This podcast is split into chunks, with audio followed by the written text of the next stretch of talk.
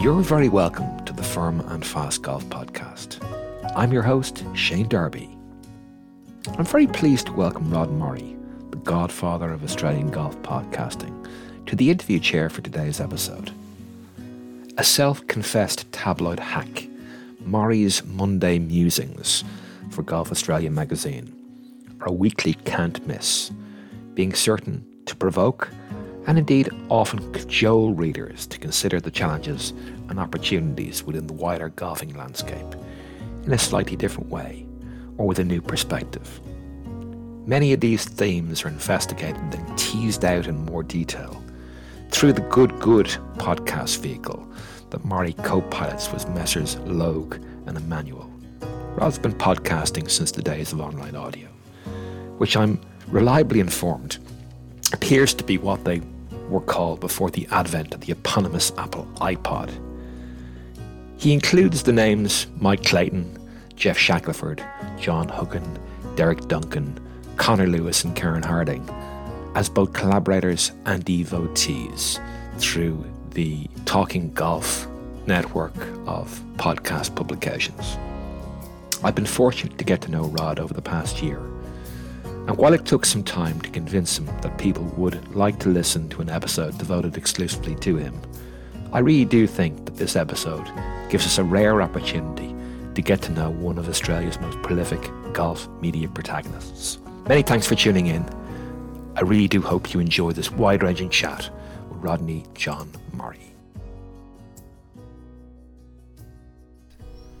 Rod Morri, you're very welcome to the Firm and Fast Golf podcast. Uh, I'm very honoured and privileged to have been asked, I must say, Shane. Mate, an appearance for you is long overdue. Um, as as you know, you're one of the main influences that have motivated me to create uh, the Firm and Fast podcast in the first place. I understand that the Sydney summer has been somewhat inclement. Wondering, has it stopped raining yet? Uh, off and on, it has been the wettest one I can remember for a long time. What it does mean, though, if you look to the future, at some point in the next year or two, we're going to get a really hot summer, which means all this water that's in the ground now is going to make things grow really, really, really fast. And you know where we're going to be in a few years, Shane? We're going to be back to bushfires like we had a couple of years ago.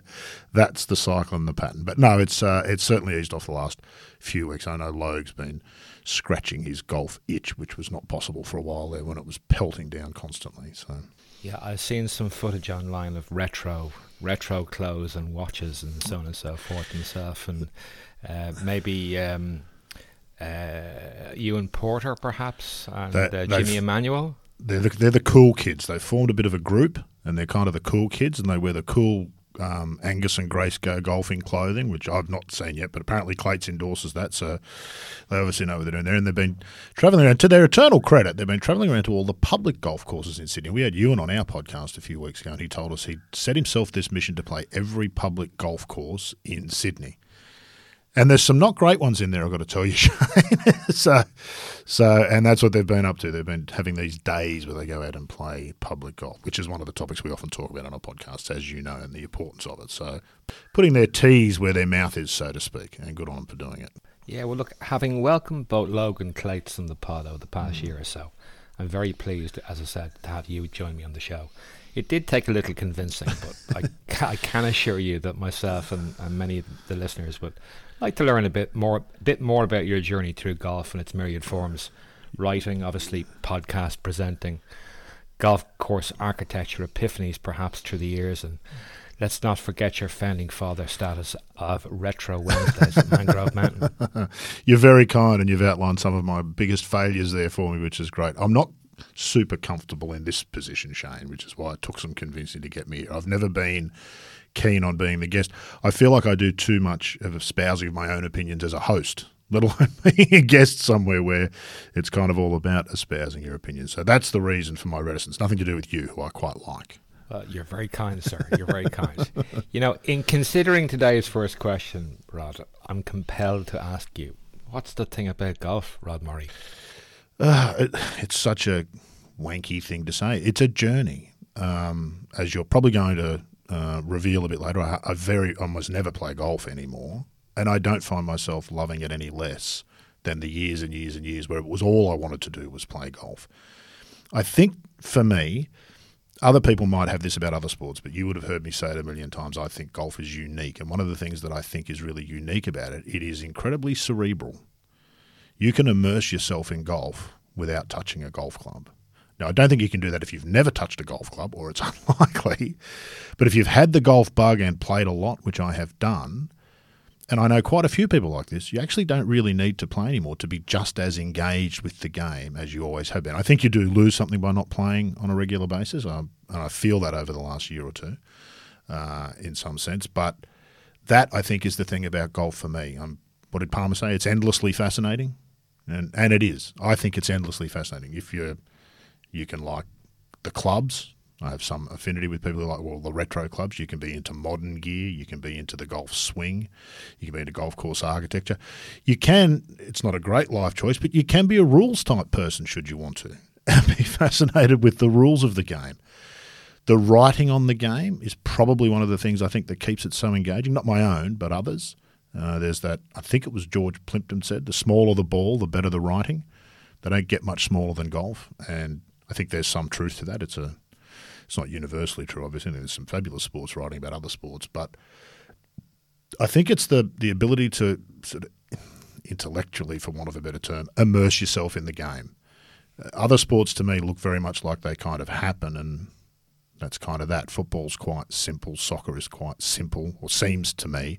Golf's incredibly complex. It's the chess to the checkers that is a lot of mainstream sport. Does that answer the question somewhat? It certainly does. When did golf first appear on young Rod's horizon? I reckon I was thinking about this because I don't think about it much. I was, I was, probably about 14 or 15, and we have tobacco to thank. I was uh, I was a smoker at school as a student. I think I was in year nine, and one of the school sports that was offered was golf. I was never into sport, never liked sport. We had to play sport. I went to a Catholic school, so you had to play something. So I generally went for cricket in the the summer because there wasn't so much running and sweating and bashing into other people and all that sort of thing, which wasn't my go. So they offered golf, and myself and another couple of my mates said, "Well, this would be great. You go play golf. Well, once you're at the first green, they can't see you, anymore. You can smoke." So, so we picked golf. Nothing to do with the game itself, and I loved it. Maybe not the very first day, but after not many weeks, we used to have school sport on a Thursday afternoon. I, I really loved it. We really, really, really enjoyed it for all the reasons that we do. Initially, because you're out there with your mates and we could smoke, which we thought was fantastic, but you're out there with your mates having fun and doing stuff on the golf course you probably shouldn't do. But then the game itself kind of captivated me. And I only really thought about this this morning before we started because I knew you were going to ask this question. I didn't go on with it then. My parents joined me up as a junior member at that local semi private golf club near where we lived and where, the, where we played uh, each Thursday. And I only sort of lasted a year. I don't recall meeting any other kids. There was nothing to ins- there was no incentives to go and play or use the golf course. And I kind of, much as I still loved golf, I was fascinated by the game. I really loved it. I had my clubs and all that. Never really used that membership and kind of fell out of the game till I was about 18 or 19. I met Brendan James, who's the editor at Golf Australia magazine here in uh, here in Sydney. I met him at News Limited. We were both copy boys there. I'd known him for a couple of months. Um, didn't know that he didn't know at the time. He not only played golf, he's a very good player. He got down to two, played Pennant in Sydney, and could really play the game. Had played for a long time, and we were on our way to a. They had these summer series concerts in Australia back in the eighties and early nineties called Big Day Out. Lots and lots and lots of headline bands at a big oval, and you'd sneak in some booze and you know, carry on like teenagers and young people. There'd be loud music and that sort of thing. Music's not really my thing, but it was the sort of thing you'd do when you were young. We were walking to the venue from the train station nearest to, it, and we walked past a golf course. And BJ just said out of nowhere, Oh, I haven't played golf for ages. And I said to him, or it might have been the other way around, I said to him, Oh, do you play? And he said yes. And that conversation morphed into a round of golf a few days later. And eventually, he's the editor of Golf Australia magazine. I do golf podcasts and write for his magazine. It, that's where it ended up. But that's kind of where it restarted. Had that not happened, I may have just continued my, at the time, very in depth research into alcohol, cigarettes, and women. no, oh. all good. So, when and where did you start writing about golf? So, I left News Limited in about 93, 94. It was a bit of a lost soul. I think I got a job pouring beer at a Greek based soccer club here in Australia called Sydney Olympic. I worked in the bar there and trained. Oh, that might have been later. and somewhere in there, I did training to work at the Sydney Casino, which I did two stints at the casino as a croupier. Uh, the golf, well, of course, one of the great thing about being a reporter, being a trade, it's completely portable. If you've got an interest and you've got some of those skills that we learned at News Limited as uh, cadets, well, you can transfer it to whatever you're interested in. It can be travel writing, it can be, you know, obviously the ones that obviously in, in newspapers, politics, and those sorts of things. And mine was golf. And so there was a local newspaper publication down here in the mid 90s, 1995, I think it was, called uh, The Golfer, very creatively titled, um, which was a pretty simple operation. They had an ad salesman, had, it was published out of um, Queensland, um, not here in New South Wales. And it just needed to be filled with golf stories. And so to find golf stories to fill a golf paper, you need the skills that I'd learnt at uh, at Newsman. So it wasn't a full time job. It was a sort of a it was kind of a sideline hustle. They would pay you sort of not so much freelance rates, but like a retainer to do a certain amount of stuff. And that's how I got into golf writing, writing more about. Well, I can remember one of the most memorable things I think I ever did was go to the Australian Junior Girls Championship at Bonnie Doon, well before it was redone. We'd be talking in the mid to late nineties here. And I remember that, you know, and this is where the journey of my interest in other aspects of golf, I guess, started. remember being struck by the number of dads who were caddying for their daughters. A lot of these girls were between sort of 14 and 17 years old, that kind of age group. And I remember thinking to myself at the time, there might be something special about this game. What are the other things that dads and daughters can do at that age? I don't have children, but I imagine that for a dad, a 14 year old daughter, that's an awkward kind of age for engagement. And golf offered this amazing thing. Now, not all of it was good, not all of them had great relations. There was a fair, there was a fair few girls crying, obviously, on the course, and there were a few dads who were crying too. But I just thought, what an amazing, is one of the amazing aspects of golf. I guess I started to think about the game a little bit more broadly because, yeah, a, a bit more broadly than just here's a game where, as Logue calls them, you're a look downer. There's the ball, there's the hole. How many shots did it take you to get in? And that's the sum total of the game. There's nothing wrong with that. But I started to see more than just that, I think. Yes, so maybe, you know, looking up perhaps and, and sort of taking a look at your initial interest in golf course architecture. From from listening to you uh, and speaking with you, I get I get the feeling that your fascination with golf course architecture is probably indelibly linked with a golfing trip that you took to Ireland, Scotland, and England, maybe back in the late 1990s, with the aforementioned Brendan James of uh, Golf Australia magazine. Um, will I be correct in this summation? You would be completely correct. Uh, it was almost a spiritual experience. It was 1997. We planned, well, when I say we, I'm a passenger on these things. The big man, BJ, he loves to organise. And this was before the internet, really. He organised this entire trip. I think we played 36 or 37 rounds in 32 days. We had a couple of rest days in there as well where we didn't play. We went to the Open. So the whole trip was built around going to the Open and covering the Open, which made it, how can we put it, a tax write off. Uh, so that was nice. But yes, we were both from Sydney. He was a much more advanced golfer than I was. But in Sydney, there's nothing, there's very little, certainly very little accessible that you would call of architectural interest. Sydney's a very, people who would be familiar with Riviera. Sydney could have a Riviera, but we don't. We've got very sort of formulaic golf for the most part in Sydney. Even the clubs that have been revered, a lot of that is changing. We're sort of this, lots and lots and lots more golfers have an interest in architecture these days, and so that's to the good. But my experience of golf had been essentially kind of tree lined parkland golf courses, mostly public or semi private.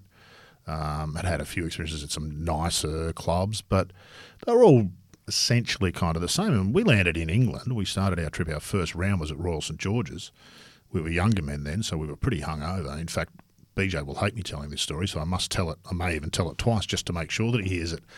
His his very first shot of the trip. He's a much better player than me. His very first shot of the trip at Royal St George's off the first tee was a well, it wasn't a shank because he hit it with a driver, but it went that far right that it could have been a shank. I just remember, and he was hungover and not feeling well and not looking great. And I just remember I somehow hit the fairway and I was walking down the fairway and I looked across and there he was wandering aimlessly through the tall grasses.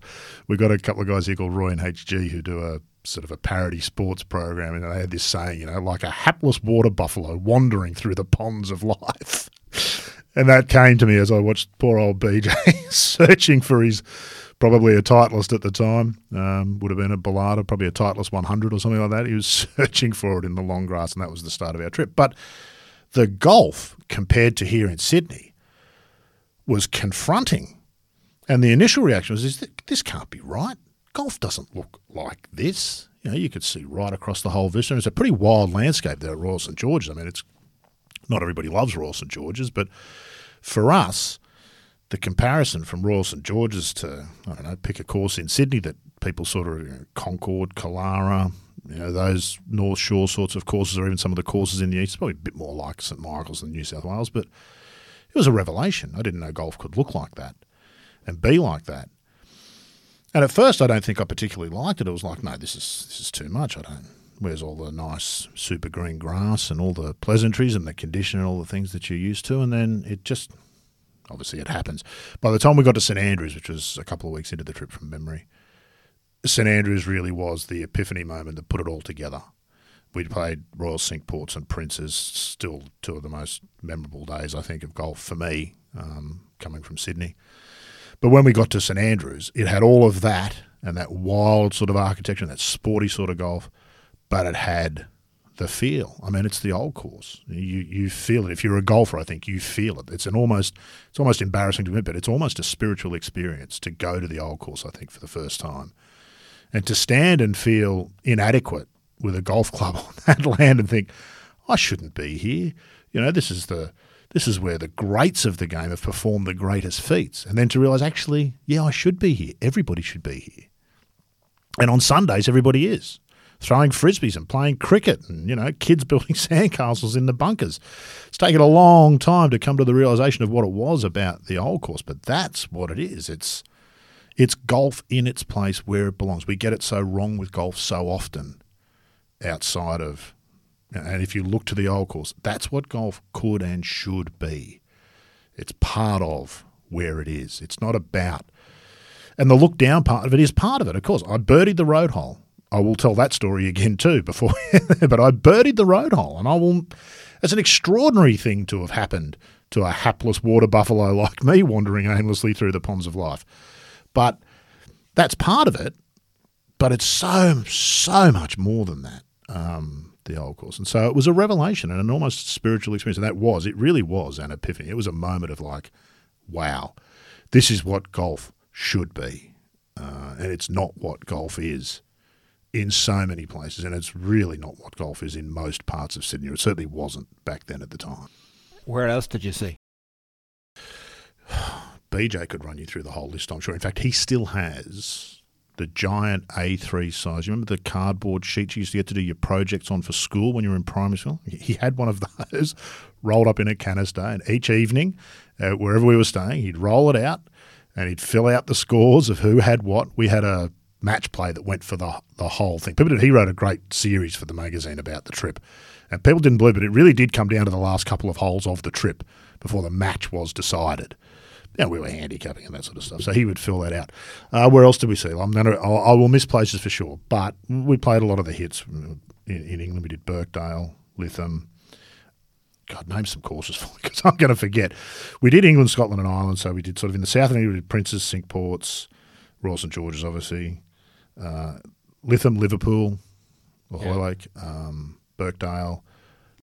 Uh, in Ireland, we did Lahinch, Ballybunion, Mount Juliet, which was a diversion from what we had been seeing. It was uh, it was something different. Uh, Portmarnock.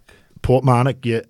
Royal County Down. No, we didn't do Royal County. No, we didn't because we didn't go north. We didn't go to Northern. we didn't go north. All right. It was marching season, and we were told ah, by yes. the we were told by the hire car people that it wouldn't be a good idea to take the car with the English plates north of the border. I think it was it was it was something along those lines. So that we hadn't put, factored that into the trip. We didn't go we didn't go north. Um, Tralee, Waterville.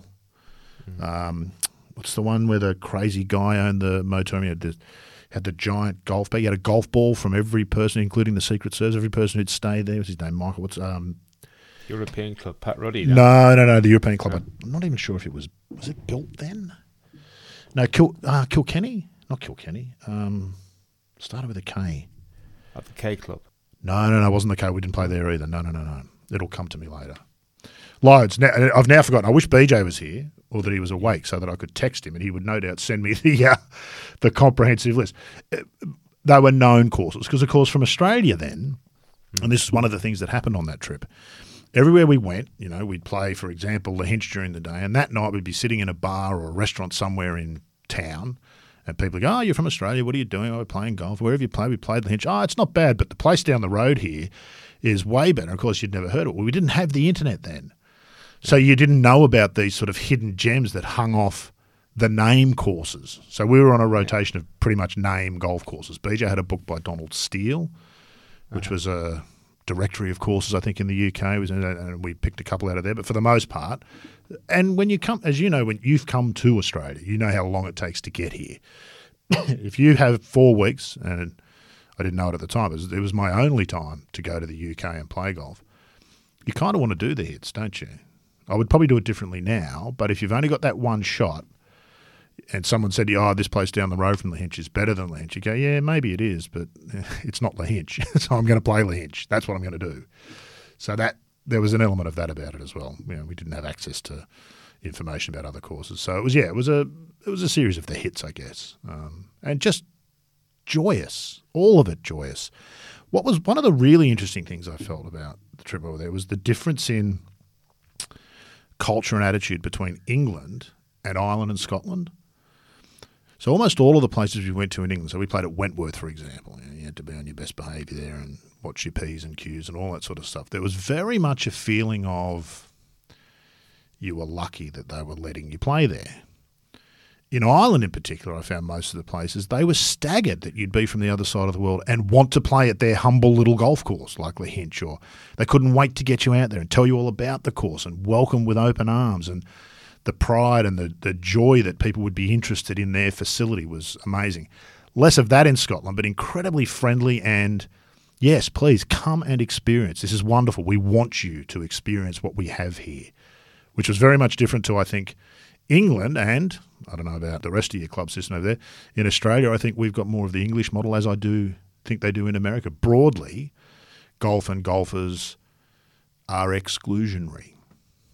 That would be overstating the sense of what I got from England, but not by a lot. There's much more of a feeling of trying to exclude people. You know, we have this ritzy club. You need to meet these criteria to be a member, be they financial or whatever else they might be, as opposed to the sense that I got in in Ireland and in particular Scotland, which was, hey, come and enjoy it. You know, come and be a part of it. We welcome you. It's actually quite a quite a big difference. I think it's had a real impact on the game outside of Scotland. I blame the English. They exported the attitude with the game. when you got back home after your post St Andrews epiphany, how did you sort of uh, satisfy that new interest, shall we say? Uh, well, you kind of can't physically, for the most part, in Sydney. Um, Melbourne's probably got a lot more to offer in terms of golf course architecture. I spent quite a bit of time just being disappointed, to be honest with you, as a golfer. Very hard to have gone and had that and then come back and enjoy the golf aspect of golf in Sydney. I was never a member at a club in Sydney. I just used to play sort of work and we'd go and do course reviews and those sorts of things. So I never had a handicap or any of that sort of stuff until sort of much later, uh, sort of mid 2000s before I, before I joined a club for the first time, which wasn't in Sydney. It was humble little Mangrove Mountain, as you mentioned in the intro there. Uh, so there was a lot of just sort of disappointment. I suppose golf became BJ and I did a lot of trips around that time. We were young, we were single, um, we're not particularly attractive, so it's kind of what are you going to do? So we would go to the Gold Coast. Um, we did a couple of uh, regional sort of trips in the car where we'd do three or four thousand k's over the course of a week and just play a whole bunch of golf courses down on the border of New South Wales and Victoria, around the Murray region, and those sorts of things. But the golf aspect, the golf course architecture aspect, much more a reading thing, I think. And even then, that was harder than now. Now, if you've got an interest in golf course architecture, one of the wonderful things the internet has done is created this entire pool. You could you couldn't read all the golf course architecture stuff that's been published since sort of the mid 2000s that's online. Places like Golf Club Atlas, Geoff Shackelford's website, uh, what the Fried Egg do uh, with all of their architecture. None of that. Certainly not a discussion. You could buy books and you could read pieces in magazines. It was very much one way communication. This discussion about golf course architecture sort of didn't really exist. And it's probably still true today, I think, in most golf clubs. If you've got a golf course architecture interest and you meet somebody else who has a golf course architecture interest, you'd yell snap because the chances of there being two of you within one club, certainly back in the mid 2000s, were pretty slim.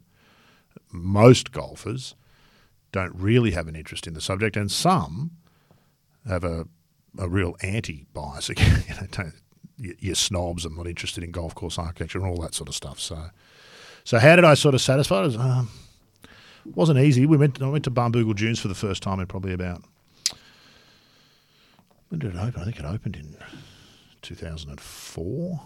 Would have been not long after that, not long after it opened. And this is actually how I ended up meeting Mike Clayton, of whom I was quite a fanboy because I would read his stuff in the magazines about golf course architecture and it would sort of hit nerves.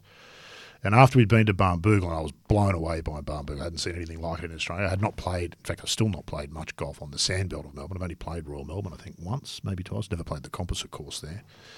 I think I've only played Victoria once, Huntingdale. Never played Kingston Heath, played Metropolitan. Never played Peninsula Kingswood. So I haven't got great sort of experiences down on the sandbelt. I've been there a lot and walked all those courses at various tournaments and whatnot, but not played them much. But we went went to Barnbougle Dunes for a first trip and was just blown away by it, as most people are. And it must have been a couple of months later, there was a tournament at Concord.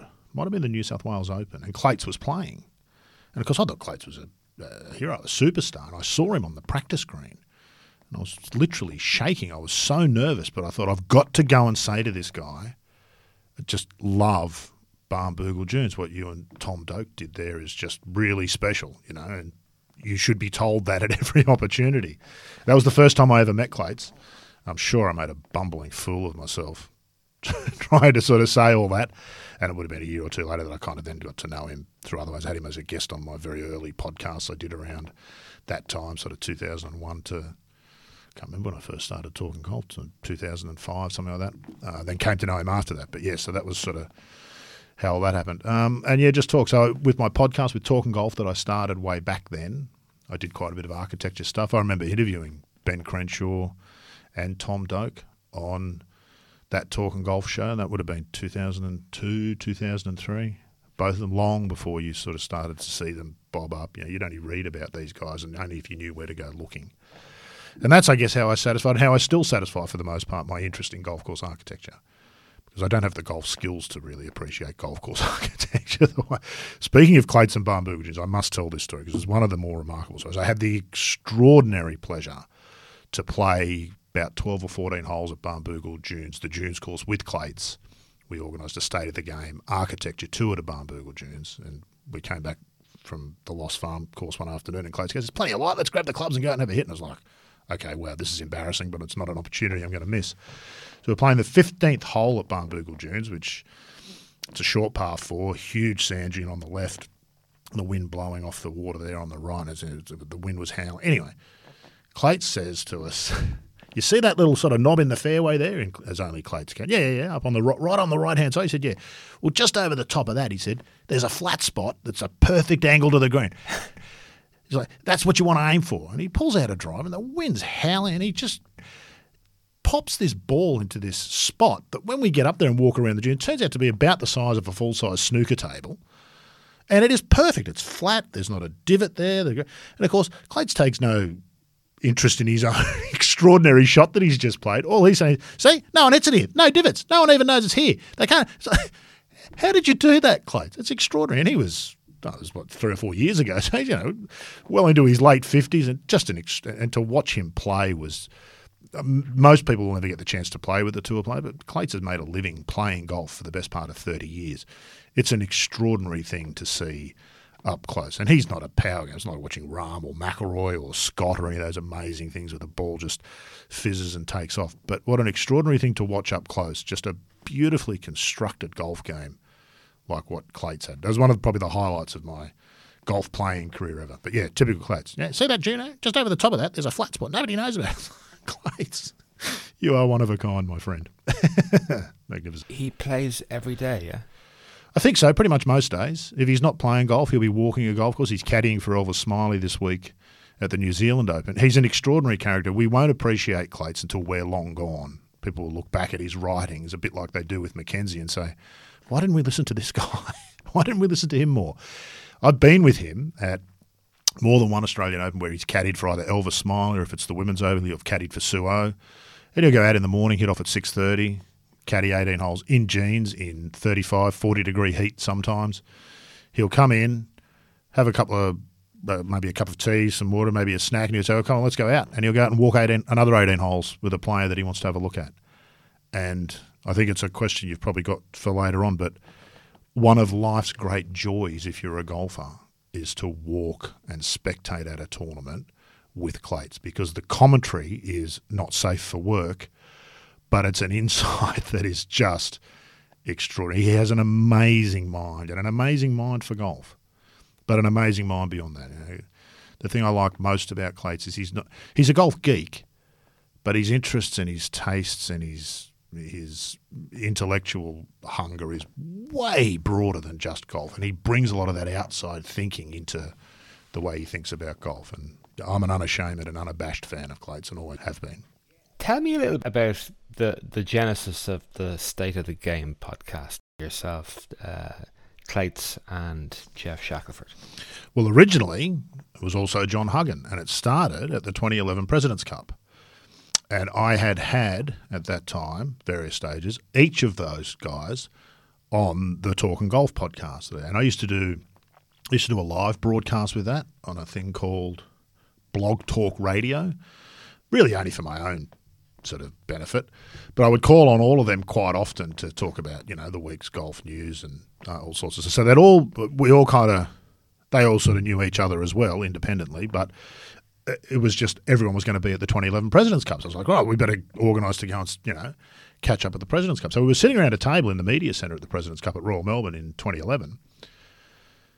And uh, I, I don't know who it was. It might have been Huggy, it might have been Shaq, it might have been me. I doubt it would have been me. I wouldn't have been bold enough to suggest that these three guys give their time to do a regular podcast with all of them on it. But the idea sort of followed. Said, look, we really should do something. We were talking, if I recall, we were talking about something along the lines of, you know, how do you educate the golfing public without talking down to them about some of these issues? We were on an architecture high, all of us, because we're sitting at Royal Melbourne. it was, it's just such a special place. And it was born out, I don't know who eventually said it, but it was like, we should do a podcast. So I had the technical skills to make it happen where what 12 years down the track Clates still doesn't have the microphone skills to do it properly yet his contribution is still worthwhile and so we did and originally it was going to be quite a regular thing as you and tough to organise I mean, we had three time zones in play I'm in Sydney Clates is in Melbourne Shaq's in LA and Huggy was in Scotland so it was it was awkward always to get all of them together. It's bad enough when you work across two times. It's early morning here, it's late evening for you. So it's doable, but it's not that simple particularly if people have got families and that sort of thing. Not everybody appreciates, you know, Bob sitting off in the room talking about golf at eight thirty at night while the family's sort of having dinner and whatnot. So it was a bit awkward, and then there was some tension between Huggy and Shaq in particular, and Huggy decided he didn't want to be part of the the state of the game anymore, which is fine. Uh, I still still good mates with Huggy, still swap roles with him on a podcast that we do for Golf Australia magazine called The Thing About Golf and we just continued on. So, as most people will know, I've been abused more than people have stopped abusing us on Twitter. They did that for a while. Of you know, when's the next episode? What are you guys doing? It's quite sporadic. It could have been if we were smarter or that way inclined. This is another media thing. Journos should not run media businesses because the skills required to be a journo and the skills required to run a business, as I'm finding out, are very, very, very different. It could have been what No Laying Up and the Fried Egg have become, I think. It was kind of the first of that type of golf content, state of the game. We started in 2011. I'm not sure when those others started. I would think probably 2014, 15, 16. They too grew organically, which is interesting, out of something smaller. I mean, Andy started his newsletter, which eventually turned into what is now a podcast, a network of podcasts, uh, hugely popular. No Laying Up guys were the same. I think they just had a Twitter account to start and they all kind of found each other as Shackelford and Clates and Huggy and I had. And they've built quite significant media businesses, but we never had the skills for doing the media business. And just, you've only got to look at the haphazard nature of the episode releases to see that that's not, never going to be a sensible business model. And not to mention the fact that on our very first episode, uh, I Clates put the boot into club car, club car from memory. It was like, well, there's one sponsor that's just straight, potential sponsor straight off the list. And that's, I think, as it should be. I'm quite glad that state of the game is like that. It happens now when it kind of has to. Clates will fire off an email to me and Shaq and say, "Oh, we've got to talk. We're going to have an episode. We've got to talk about this." Or Shaq might do the same, or I might do the same, and then a week or two later. But it's which is not a knock on. Uh, this is how media works, but once you become a media business as opposed to just sitting around talking about the game as you and I are doing now, things change. If you've got sponsors, things change, whether you want them to or not. That changes things. It changes the nature of the content that you cover, changes the way you cover it. It has to, because you're then in a relationship. You're in a, a business relationship with entities that have an interest in what it is you're doing and saying on your show. We don't have that at State of the Game at all. Now, there are potential knock on effects. I work at other organisations as well, and things that are said on State of the Game. It hasn't happened, but it wouldn't be beyond the realms of possibility for something that gets said on State of the Game to cause a problem for, for example, Golf Australia magazine. Hasn't happened, as I said, but there's a freedom about State of the Game, and the game's too important not to have that sort of commentary as well. I mean, I don't pretend to be a martyr and it's some kind of incredible responsibility, but it is important, and there's more of it now, which is good. Lots of other people are doing it. You're doing it in a way with this Firm and Fast podcast. I mean, all talks to the good of the game, but it's important that there be places where people can speak openly and freely about important issues. It's legitimate to criticise stuff about the game. It's legitimate to criticise uh, manufacturers. It's legitimate to criticise us in the media as well. You know, th- these things don't have to be binary. I see that you know there's plenty of stuff I've got wrong over time, and uh, it's important that you be able to talk about that. And I feel like State of a Game is one of those places where we can talk about that, if that makes sense. It does. Uh, I guess going back to the Talking Golf network, as it were, and I'm sure li- some listeners listen to uh, Connor Lewis on the uh, Talking History Golf podcast. I believe we have Rod Morri and Adrian Logue to thank for uh, in some in some small way For Connor. uh, for Connor. Yeah, that's right. He was nothing when I found him, and look at him now. He'd be nothing if I dump him again. No. We had Connor come on the iSeek Golf podcast that we did for a while. iSeek Golf was a an offshoot. Oh, that's a, that's a long story. But Logue and I met at a place called Golf Link, which is the handicap administrator here in Australia. And the way the handicapping system was set up in Australia, or the administration of it, and the way people could access their handicaps was through a, a third party company called GolfLink. Golf Australia, the governing body, didn't take it on themselves which in hindsight turned out to be a really stupid decision. But for all sorts of reasons at the time, there were clubs in Australia who refused to take part in the online handicapping system when it became a thing in the early 2000s. They didn't like the privacy angle of it, etc. So Golf Australia were looking to distance themselves from having all of that information and whatnot. So it was a third party thing. And there was a company called Golf Link that did all of that. Logue's background is computers and you know that whole handicapping system. That's how he ended up there. I ended up there because, of course, the Golf Link page is the most viewed golf web page in Australia because people go there to check their handicaps. And so, of course, it wasn't long before somebody said, hey, if we could capture them for a bit of time, not just have them check their handicap and then go away, if we could keep them here for a bit of time, there's money to be made out of that. We can sell ads around editorial content and whatnot. So I started working at GolfLink because that's what they wanted to do. They wanted to have editorial content. And that's where I met Logue. Uh, and as there was, it became fairly clear that Golf Link was going to go back to Golf Australia. They were doing a deal that Golf Australia would take it back in house and that Golf Link would just be administrators and that they'd purchased independently a separate website which had been very popular in Australia for a long time called iSeek Golf, predominantly a tea times and forum sort of a site. So we all started to then work for iSeek Golf instead of Golf Link. And I could sort of see the writing on the wall, and it was my attempt to ma- remain there. Was just, I said to Logue, who was, you know, in my eyes, quite senior at the company, we should start a podcast talking about golf. This would be my way to hang on. They're not going to take one of their senior people and take the podcast off him. So we started a podcast at iSeek Golf called the iSeek Golf Podcast because creativity's always been our strong suit, as you can imagine. And we had Connor on that podcast. It was actually pretty popular. It was the forerunner to the Good Good Golf podcast, which we do now.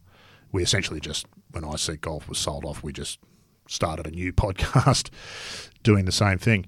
So we yes, we had Connor on the show, and anybody who's listened to the Talking Golf History podcast will know he is a fabulous talker, as in he doesn't stop talking. He's a passionate, passionate uh, history buff, hit golf history buff, and he really knows his stuff, and he presents it in a way that is, in fact, even if you're not particularly interested in history, we, we assume history to be very dry and uninteresting, and he does present it in a way that's not that. And so I just suggested to him after we'd recorded the episode, oh, you, you, should probably start. So I'm thinking about starting this network of golf podcasts. You, you should do a history podcast for that. Here we are. And the Talking Golf History podcast of all the podcasts on the Talking Golf Network is probably, it'd be neck and neck as the, the most popular with State of the Game in terms of the number of downloads it does. It's quite remarkable the following that he has gathered around him. Uh, in that he's got the Twitter account that supports it, the Society of Golf Historians, and all of that sort of stuff. But yes, yeah, so that's that's sort of how the the Connor Lewis monster was born. Was uh, out of an yeah. Golf podcast episode. Yeah, I mean, maybe going back to, to the Mike Clayton Appreciation Society, any opportunity you have to get him on, just get him on ac- across the board. You know, he's he's he strikes me. I know Derek Duncan, I think, called him at one point the conscience of golf. you know, furthering the traditions of Von Nida and Thomson, and you know, nurturing the game one golfer at a time. He really is a force of nature, isn't he? He's cut of a mold that's rare. Uh, in fact, you touched on Derek there. Derek's Feed the Ball podcast is one of my favourites, and one of the reasons it's one of my favourites is because he does by far the greatest introductions of all time. I've been embarrassed and humbled by the preparation you've done for this podcast, and I was, I've been embarrassed and humbled by the effort and time that he puts into crafting magnificent introductions for people. And you're right, he did say that about Clayton. And it was fantastic. But all of his intros are great, Derek, and his his podcast is fantastic. Yeah, I said it before. I, I really don't think we'll appreciate Clates and his contribution to the game. It's very hard to in the moment. There's so much talk and activity and heat around all of these topics. Even after years of knowing him, he staggers me with how simply he can put things into perspective. I'll wrestle with notions about distance and all the different stakeholders, and then he'll just say something that's like, "Yeah, you're right we're just overcomplicating this ridiculously and unnecessarily. Um, he really is. He's, if you're not familiar with Mike Clayton, he has his detractors, and he's not always right. One of the things I like about Clayton is he knows he's not always right, and he's more than happy for you to talk him around to a position that he doesn't hold if you can convince him that it makes more sense than the position he does. He also doesn't pretend to know about things that he doesn't know about, which is a trap, I think, for most of us. I'm guilty of it sometimes. You know, you pretend like you must know a bit about this because you're expected to. He doesn't fall into that. He's got his topics. He writes beautifully. He really does. Uh, he's quite a gifted writer and an extraordinary player. He just brings a perspective. I mean, it would be he would be embarrassed if you were to compare him to Thomson, and I wouldn't do it in that way. Thomson was a a one off. But he's in that mold. I think Matt Goggin is in that mold. They're they're professional golfers, but their contribution to the game ultimately will not be their playing legacy or career. It's going to be something much bigger than that. Even if you don't like Clates, you can learn something from him, and he's just, and he's very funny. I remember we were. T- I think we were on the we were on the left hand side of the 16th hole of par five at Royal Sydney at the Australian Open a few years ago, and Clates was sitting in a golf cart with Andrew Langford Jones, who was the famous rules official, who I must get on the thing about golf actually for many years here in Australia. So Langers is a legend. Everybody knows Langers. He would have given rulings both for and against Clates a bunch of times over the, the course of his career. He, he was he was tournament director of the Australian Masters when uh, Tiger won before he, he crashed into the fire hydrant. Langers too later, wasn't he? Oh, I don't. so. Uh, I don't know if he's ever been tournament director. He's always been a PGA guy. I'll look into that. It might be. He would have been there for sure. He would have been there for yeah, sure. Yeah. Uh, anyway, so we're, we're sitting there, and something come about golf course architecture, and and I think I said something to Clates like, you know, um, how do you deal with all these these idiots talking about golf course architecture? He said, hey, I just don't talk to them. And Langer said, you talk to me, and Clates, quick as a flash, just said, yeah, but not about golf course architecture. it was just the the smoothest cutting off at the knees you'd ever encountered. Just just whoosh, Done. You wouldn't have even noticed until your legs fell off. Oh, wow, he's just cut off my knees there. Quite remarkable. And there's a thousand of those stories with Clates. He is he is priceless. But I, I you know, I, I dearly love him as a friend, and I'm really proud that I, I think I can count him as a friend. Um, but his contribution in golf is hugely important. I think hugely important. other than Clates, obviously, as as as as a favourite guest, are there any any others that jump out to you as favourites over the years? I always enjoy Huggy because I often don't agree with his position um, on stuff. I never like have the polar opposite thing, but he's always got a perspective that I sort of don't think of. So Huggy's always a great guest. He's a good talker. He's a curmudgeon, which is always fantastic. Just won the the uh, Nicholas Award. Saw that, yeah. And the fabulous thing about that, and I can't wait to tell him next time I talk to him, is it proves that that award is not a popularity contest. Because if it was, Huggy wouldn't have won it. He's not in the business to make friends, which is what I love about Huggy. Uh, and so I think he's always always good. He's got no interest in being friends with the players, which is as it should be. Nor am I. If you happen to become friends with the players, so be it. But it's not your job. You have to write critically about these people, which can be difficult if they become friends. I think Clates once wrote something about Geoff Ogilvy, which I thought was magnificent because the two of them are fabulous. They're really firm friends. You know, there's a really great relationship between Ogilvy and and Clates. Uh, and Clates had to write something. It wasn't critical, but it was wouldn't have been easy to write about a friend, and Clates did it did it beautifully. Uh, other guests that I really like, there's been there's been so many. Whenever I'm talking to people, I find them the most interesting person in the world on the podcast. Uh, that sounds sort of cliche and nonsense, but it's not. Once we start to talk about a topic, I really get into it. My brain fires and starts to turn over. If you were to say to me before the interview, this is going to be amazing and interesting, I'll be like, really? I can't imagine what we're even going to talk about.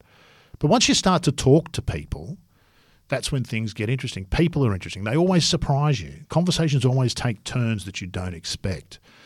One of the things that, well, you'll probably listen, but cut this bit out for him only and let the rest of the audience. One of the things I really like about Logue is he's such an interesting and different thinker. He always says something which makes me stop and sit back and think. The classic one, we talked about the golf course at the Olympics. And his opening gambit for his sort of, you know, about the golf course was, well, if you ask a child to draw a dog, what? Where, where is this going? And of course, he then makes the point that a child will draw something that, you know, is quite obviously a dog to anyone who looks at it. He said, well, if you ask a child to draw a golf course, they draw something that looked like Kasumigaseki, I think it was called. The point being that it's just kind of a, not cookie cutter, but it's a very golf looking sort of golf course, nothing architecturally outstanding. It was a brilliant way to make the point. But exactly that. You can't do anything but when he opens with, if you ask the child to draw a picture of a dog, it's like, what has this got to do with golf in the Olympics? But that's what appeals to me so much about Logue. He's a really interesting and deep thinker uh, about stuff. So I probably enjoy doing the show with him as much as anything, the Good Good podcast, as much as the guests. Uh, Meg MacLaren is clearly uh, a favourite, both when she's been on Good Good, but I really enjoyed the chat I had with her on The Thing About Golf, which is a much longer form, one on one interview show. Even more than all of that, though, I've really enjoyed. Meg is one that I might consider not a close friend, but a friend. Professional golf has become sort of a friend because she's just such a such a thinker and an interesting uh, young woman. We've had some great chats. She's been out to Australia quite a bit with the Ladies European Tour, and we always sort of catch up and sit down and have a coffee. And I DM with her on Twitter a bit. She's a really impressive young woman. I really enjoy just talking to her because she's intelligent, thoughtful, articulate, looks at things in a way that you maybe don't expect, um, and has taken on a role, probably partly accidentally, as sort of a champion of of something that really does distract her attention from what it is she's trying to do, which is be the best golfer she can be. She's become this spokesperson for. It's calmed down these days, but for a year or two there, you know, Meg MacLaren was just like she's the equal pay girl because she'd sent out this one tweet at one point. But she took all that on. Her blogs are amazing. If you haven't read her writing, her review of the 2019 Masters when Tiger won, hands down the best review that I read about that tournament. Uh, it wasn't, you know, journalistically, it didn't have all the who, what, when, where, how, and why. But as a piece of writing about that event and what unfolded, I sent it to Karrie Webb recently, and she just sent back a note that just said, "Wow." she hadn't read it at the time. She just said, "Wow," and that's that's right. So Meg's special, bit like Clate. She has a special gift for writing uh, as well as playing. So I always enjoy talking to her. I don't know. It's hard to have sort of favourites, but your favourite, it's a bit like Gary Player, you know, when he sort of talked about love slow greens and then the next week I love fast greens. You've got to love whatever it is that you're doing that week and you've got to love that guest, whoever it is that you've got on that week, to have a good, interesting sort of discussion with them. And we tend to get, we pick our guests fairly carefully. You know, you, the worst kind of guest is the one who, as I'm proving not to be, just gives one line responses or doesn't have much to say. It's why golf pros are often not great interviews. They're so careful about what they say publicly, and understandably so, that they end up saying nothing. And that's so we don't do much of that sort of stuff. But the issues I think we talk about are, uh, and we never talk about how to fix your slice or stop three putting. Or when you tell people that don't play golf, oh, you know, what do you do? I've got a golf podcast. Like, oh, right, you know, it's all about tips. And then no, it's got nothing to do with that. It's it's about gender politics and golf's broader role in the community. why public golf is so important, and it's about all of those things, and, and why golf course architecture is important. Why golf can be much more than just a game for so many people. Nothing to do with how to play it because, frankly, none of us are qualified to make any comment about that. Even Clates reckons he's not qualified to comment on people's golf swings, which I was staggered to hear when he revealed that on uh, on an episode once. So I don't know. Go and look if people are interested. Go and listen to all of the episodes. That's the best thing you can do. There wouldn't be more than what a couple hundred hours there, Shane. The good news is that the iSeek back catalogue is still there on Spotify. Is so. it? Oh, there you go. There's some yeah. really good stuff on there. Andrew Thomson, we had on, he was fabulous. We had him on the iSeek Golf podcast. He would have been one of our last interviews on there, Peter Thomson's son. And he was fantastic. Um, really interesting to listen to. Who else did we did? We did a few in the iSeek days. We had Brandel Chamblee. Yeah, we did have Brandel on there. Um, and he's, you know, Brandel's Brandel. I'm not a. He's a clearly intelligent bloke and he knows golf and whatnot, but I'm not. Uh, I'm not in line with many of his views on some of the. I think what are more the more important elements of the game. I find that uh, you you might have a thought about this. It feels to me like America, particularly, it's such a big place. Things like space and how much room golf courses take up and the environmental impact of them just seems to wash over people in America. It's just, no, that's fine. There's plenty of space. Why wouldn't you have huge golf courses that were 8,000 yards long. What's the problem with that? The way Australia lives, you know, all around the coast with this huge empty bit in the middle and, you know, the urban environments, it just doesn't work here in Australia. I feel like talk about the distance debate, a lot and that's part of it. At amateur golf level, the distance is a problem. You know, 20 markers are hitting the ball further and further off the golf course than they ever used to. And it's an issue. I don't feel like a lot of people in America feel the same way. Maybe it's people who are into golf. They just feel like that's fine, just build a bigger golf course. That's just not possible in a lot of places here in, in Australia. And I imagine the same is true for Ireland. No, for sure. And, you know, the, the, the, the improvement in technology has, in many places here, um, much like in, in, in some of your best golf courses, I mean, the, the, the, the golf course has been extended to the not quite to the, the bar or the back wall, not, but pretty much far off. That yeah, far. Not far off. There's so you know, so so I I think the issue with the not the issue, but in in answering your question, um, most Americans think bigger is better, and they also don't see past their own borders. God love them, but I mean it's a it's a big market and. Uh, all three or four hundred million of them. So, so, there's a you know it's just a function. There's a why would you element. It is there, and, and we in Australia often complain about this. Oh, you know, their players they never travel, they never come to Australia and play. Well, I'll tell you what.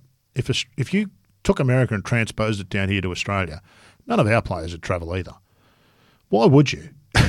If you if you had everything in America, why would you get on a plane and fly 24 hours to go and see a golf course on the other side of the world? What is it going to be better than Augusta National? It might be as good, but so that tyranny of distance for Australia in particular, probably a little less so with Ireland, uh, gives us a certain sort of an attitude. And it's very easy to be unfair on Americans. America is an amazing place, and Americans are amazing people. Um, but it is the very best and the very worst of everything can be found in America in a way that I don't think you see in other places. It's, uh, but you know, there's a whole Korean golf tour of players who never travel either, and they don't have to. And if you don't have to, why would you? I do think we're a bit unfair sometimes on on some of our American friends in the, the criticisms we make about them not being global players because they really think it'd be very easy to just go, why would I? what's what's the what's the need for me to travel beyond going over to and playing the Open, which they didn't do for a long time, as you well know. it was Arnie that sort of started all of that. So yeah, I, yeah, Uh, America is a really interesting place outside of golf. And in terms of golf, it's an even perhaps more interesting place because whether you like it or not, and we see this with LIV and the PGA Tour, and I understand and get all the complaints about people outside America, and I've been making those same complaints myself. I think the PGA Tour has a responsibility to have a more global view, but the truth is, it is the golf market. The DP World Tour could not achieve what the PGA Tour has achieved if they had the entire market to themselves, except America. It's it's not possible to do. That's where the money is. It's where the sponsorship dollars are. It's where the interest is. There has to be a peak place to play somewhere, and in golf, it is always going to be America. Now, that doesn't mean that the PGA Tour doesn't have a responsibility to expand the game beyond its own borders, which they don't do enough of. Uh, but the reality is always going to be that American golf is going to be the most dominant golf. But I, mean, I guess we also forget that it's a members tour run by members essentially. Yeah, turkeys don't vote for and, Christmas, do uh, they? and going back to why would you? Why why would we? You know, like we don't have to. That's so right. We're not. That's right, and that's not. And look, that, that's not all players either. There's a lot of. Uh, saw Zac Blair about five or six years ago down here playing in the Australian Open. No fanfare, nothing. Came to play in the Australian Open because he wanted to go and see courses on the sandbelt because he had an interesting golf course argument. There's a lot more of that than we probably give players credit for. But if you're in the top 15 players in the world, really, you think you've got some Royal Melbourne? I'm sure it's a great golf course, but no shortage of great golf courses that I can go and play an hour from home. Why is there a need for me to go to the other side of the world? Um, I can sort of understand that. You know, uh, Rory's becoming more that way. I think. We see less and less of, and we're going to see less and less of Rory outside the states with these designated events and, and the way that's unfolding. Uh, he's he's put himself in a position now of being the PGA Tour, as Logue would love to say, the titular head of the PGA Tour, and his commitments there are going to be enormous. It's going to be very. I mean, he's always been criticised, as you well know, for not playing enough at home. He's always done a reasonably good job of playing globally. He's been to Australia a few times, handsomely paid for it talked about coming here to play the Australian Open at Kingston Heath a couple of years ago because it was at Kingston Heath, which is to his enormous credit. Pandemic ruined that, so it never happened. Um, but he wouldn't have done it altruistically. He's not going to come and play here for free. You'll have to pay him if you want him to play here. So there's lots of issues. But if you're at the top of the game, and the other thing is, there's so much I imagine goes on. I mean, Rory's his own industry, as is Adam Scott, as is Tiger. they're an industry unto themselves, and their responsibilities are to more than just what we think they should do. They've got entire staffs to pay and you know sponsors to serve and all of that sort of stuff. So I'm sure there's lots of stuff we don't understand about what goes on at the top of the game. But it's very easy to see the greed as well. And don't pretend that's not there. You know, it's it's funny you were mentioning uh, you were commenting why would you? That sort of gave me a bit of a flashback to something I was reading earlier on. Uh, Matt Goggin had a post up on LinkedIn with a new picture, I think, of the first or the 18th at uh, at Seven Mile Beach.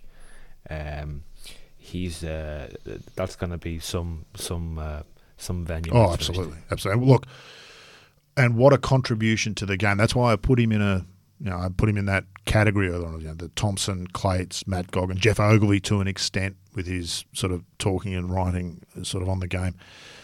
That's a contribution way more than being a player. Even if Matt had won that Open that Stewart Cink went on to win, Matt played in the last group with Tom Watson that day. People forget his contribution at Seven Mile Beach, and not just the course all the time. He's been on your podcast. He's been on the um, Australian Golf Passport podcast. We've had him on the thing about golf, which was less about Seven Mile Beach and more about other stuff as well. But all the talk about it and the discussion and, and the insight into what makes him tick and what's made him want to do this project at Seven Mile Beach and the way he's doing it, hugely important to the game and hugely important to the game beyond the game. We trap ourselves in golf. We've got our own media, our own language you could be a golf administrator and go an entire 30 year career and never speak to a reporter from outside a golf publication.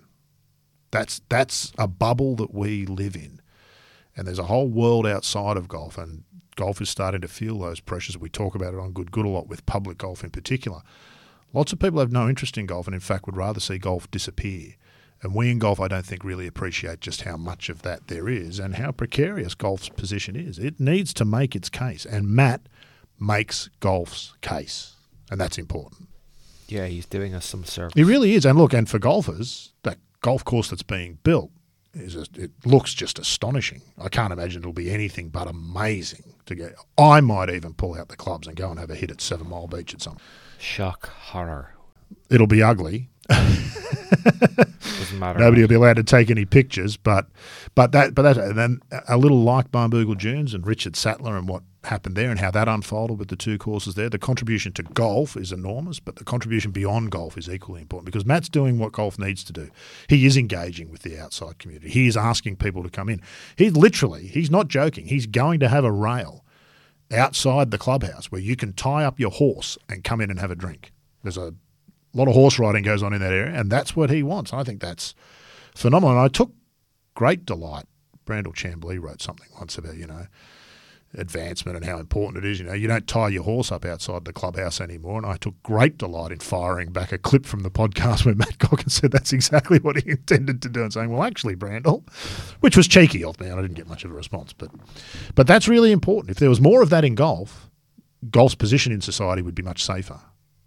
Much safer, but it's not safe. Not, not in lots of places around the world, including here in Australia. And, and even in Scotland, lots of public golf courses are getting closed, which is tragic. You've written a bit about that.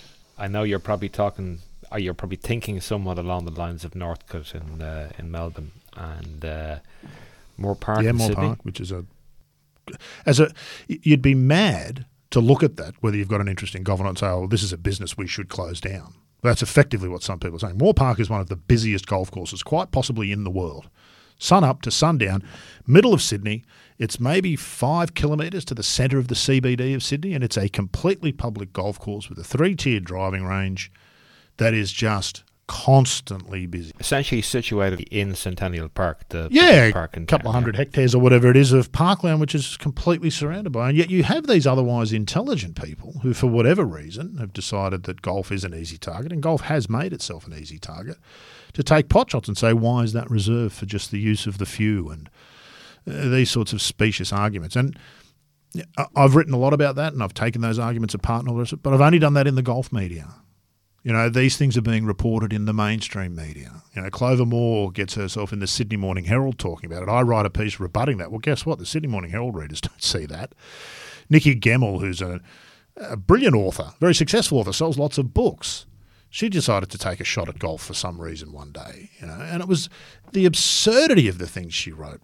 I just took it apart piece by piece. But again, her audience in the Australian, where her column appears, is both national and way, way, way, way, way bigger than the people who read my column on Golf Australia, who are all golfers. So all the people reading her thing, lots of them are non-golfers, and they take those views on board and just go, "Oh, yeah, that's right, golf is for rich people." And they, she was saying stuff along the lines of, you know, well, I don't care. They can have it out there in the suburbs, but you know, leave the leave the city green space for us. And it's just really nonsensical stuff, and uh, just as though everybody can afford to, you know, wander out to the suburbs to indulge their desire for golf. The thing about those arguments that really annoys me is it's just it's almost saying kids who grow up in the city don't deserve the opportunity to try golf. Let's take it away from them so they can't even experience it. And that's whether you like golf or not. You know, it's an industry, it's a legitimate industry, and you know we think there's lots of things about golf that are good. But how can you just say, "Oh no"? You just deny people the chance to even experience it by just removing it from the urban landscape. That's just wrong. Um, anyway, don't get me started on that. How can we rectify that? I mean, how can we how can we do better? I suppose. I wrestle with this constantly. We have to do better within the golf media so that the non golfer who wanders into that space doesn't get attacked. And there's a lot of that. We do a lot of wrong stuff in golf. Somebody last year, sometime there was a woman who popped something up on the on Twitter. You know, golf dash a game for the rich, which is clearly a troll and taking a shot. Um, but the attack, the attacks on her, calling her an idiot, and then and then really getting personal, as happens on Twitter because it's a toxic cesspit. We know that. Um, that doesn't help. You know, um, calling people that you don't agree with idiots and imbeciles and lefties and um, greenies and commies, and you get a lot of that in golf when these discussions come up. That there's a place for being somewhat combative when you're standing your ground at some point, but it shouldn't necessarily be your opening salvo. I mean, that's that's a line of thinking that says, well, violence is often the answer, so let's try it first. That's it's not the way you want to to do that. Uh, I don't know what the answer is. I wrestle with it. First step is to be better within the golf media uh, and try to educate golfers themselves about what it's going to come down to. Really, for public golf, is golfers learning to share that space. Uh, far too many golfers think about their local public golf course as their space, and if you're not playing golf, stay out of it. And that's just not going to fly. Whether you agree with that or not, pragmatically, that's not going to fly in the future. That's why I loved what the plan they came up with for at Northcote, Bill Jennings uh, and the people he worked with, was fabulous. It was a listen, we want to invite you in to share this with us, not stay away, you're going to get hit by a golf ball. You can't come anywhere near the place. Uh, there's been some awful things happen. Golfers screaming at people who've inadvertently wandered onto a golf course. And we all understand where that comes from, but it doesn't help to get involved in that. So what's the? I don't know if there is what the answer is. It's, there's no golf writers left at mainstream daily newspapers anymore, as far as I can tell. So there's nobody within the within that environment um, speaking for the game or very few. And I know how daily newspapers work. You know, man bites, dog sells. Royal Sydney here going through a restoration. Gil Hanse, their DA called for a whole bunch of trees to be removed. It's easy fodder. Whipping the trees out. Unbelievable. Look at all these look at all these rich blokes up on the hill. Men, mostly white men, all multimillionaires, you know, just destroying the landscape so they can whack their little white ball around the field. It's easy. I heard they were getting rid of all of the that eastern suburbs uh, Banksia scrub as well, burning it and getting just getting rid of They it. are doing that, but you don't read that. That's not a that's not a headline, Shane. And I get that. I worked in daily newspapers, and there is something to be said. You don't just let the members at Royal Sydney ride roughshod over the environment because they've got money. But by the same token, there is a responsibility to report fairly and objectively, and much of that gets lost. We have a media these days. If you're in the newspaper business, it's very hard to sell newspapers. So we've gone away from reporting the news in the bits of the paper that weren't about shouting to just having newspapers devoted to just shouting. And that's one of the problems that we have with golf. So, whilst that's true, you know, the, what they're doing, holding Royal Sydney to account is important, but there's got to be, and this is what Matt Goggins said. I really liked what he said about this issue. He said there are a number of people who are not engaging in the discussion in good faith, and it's that would make life so much better for everybody. If Clover Moore wanted to engage in the discussion about Moore Park Golf Course in good faith, that would be you would get a much better outcome. I, I have invited her to come on the show several times on the podcast. I've sent her links to have a listen to the show that we're not a shouty gotcha, you know, mad screaming at her, you crazy lefty woke. I'm not interested in any of that. The Venn diagram of what Clover Moore thinks about the world and what I think about the world overlaps in way more ways than it doesn't. But on this particular issue, a sensible discussion would be good, and she's not engaging in good faith if I can if I can put it that way. So she's just taken a position. She wants to push that position. And and Matt Goggins right. When people aren't engaging in good faith, it makes it very very difficult, very difficult. So and then you get into the world of politics, and my goodness, who wants who wants to be part of that? That's madness. You know, but back in the dim, distant past, Rod, pod- podcasting past, that is, you had something called the Book Club on both I iSeek Golf and actually uh, 20, 2020, apparently. The 2nd of March 2020 was your last. Uh, Not my last. Hey hey hey hey! on, Let me uh, just distance myself from this completely. sorry, sorry. That's low, exactly low. right. Uh, sorry, but that's it. No, that's it. So, so I've already made representations to him to no effect. So that the return of the book club on Good Good would be would be very welcome. I'm hoping that if I kick you, you might kick him. I've kicked Okay. him a few times. So I'm yeah. punching. I, I don't know if I'm punching down or punching up. I'm not quite sure. so, so as I said, just to let you both know, the last episode of this type was aired on the second of March, It's almost an anniversary. An almost an episode anniversary, isn't it? yeah. Mm. Yeah, on an, an episode, no, no less, on the World Atlas of Golf, which actually I would recommend people listening to. Yeah, hosted ably by Derek Duncan, if I'm not mistaken. Yeah, yeah. So as I said, you might just pass the info on to Logue that your listenership has been waiting nearly Yeah. three years to listen to the next episode of the book club. And in fact, he announced Yeah. it. Yeah, yeah. Wethered and Simpsons, Yep. the architectural Yep. side He ordered it. Fucking three years later, and we're still waiting. Not only mentioned it, he ordered the book, waited several weeks for it to arrive, insisted that the others he was going to have on the show do the same. And you're right, quite. Logue's a thinker, not a listener. You know, you can tell him what you like. He's not listening.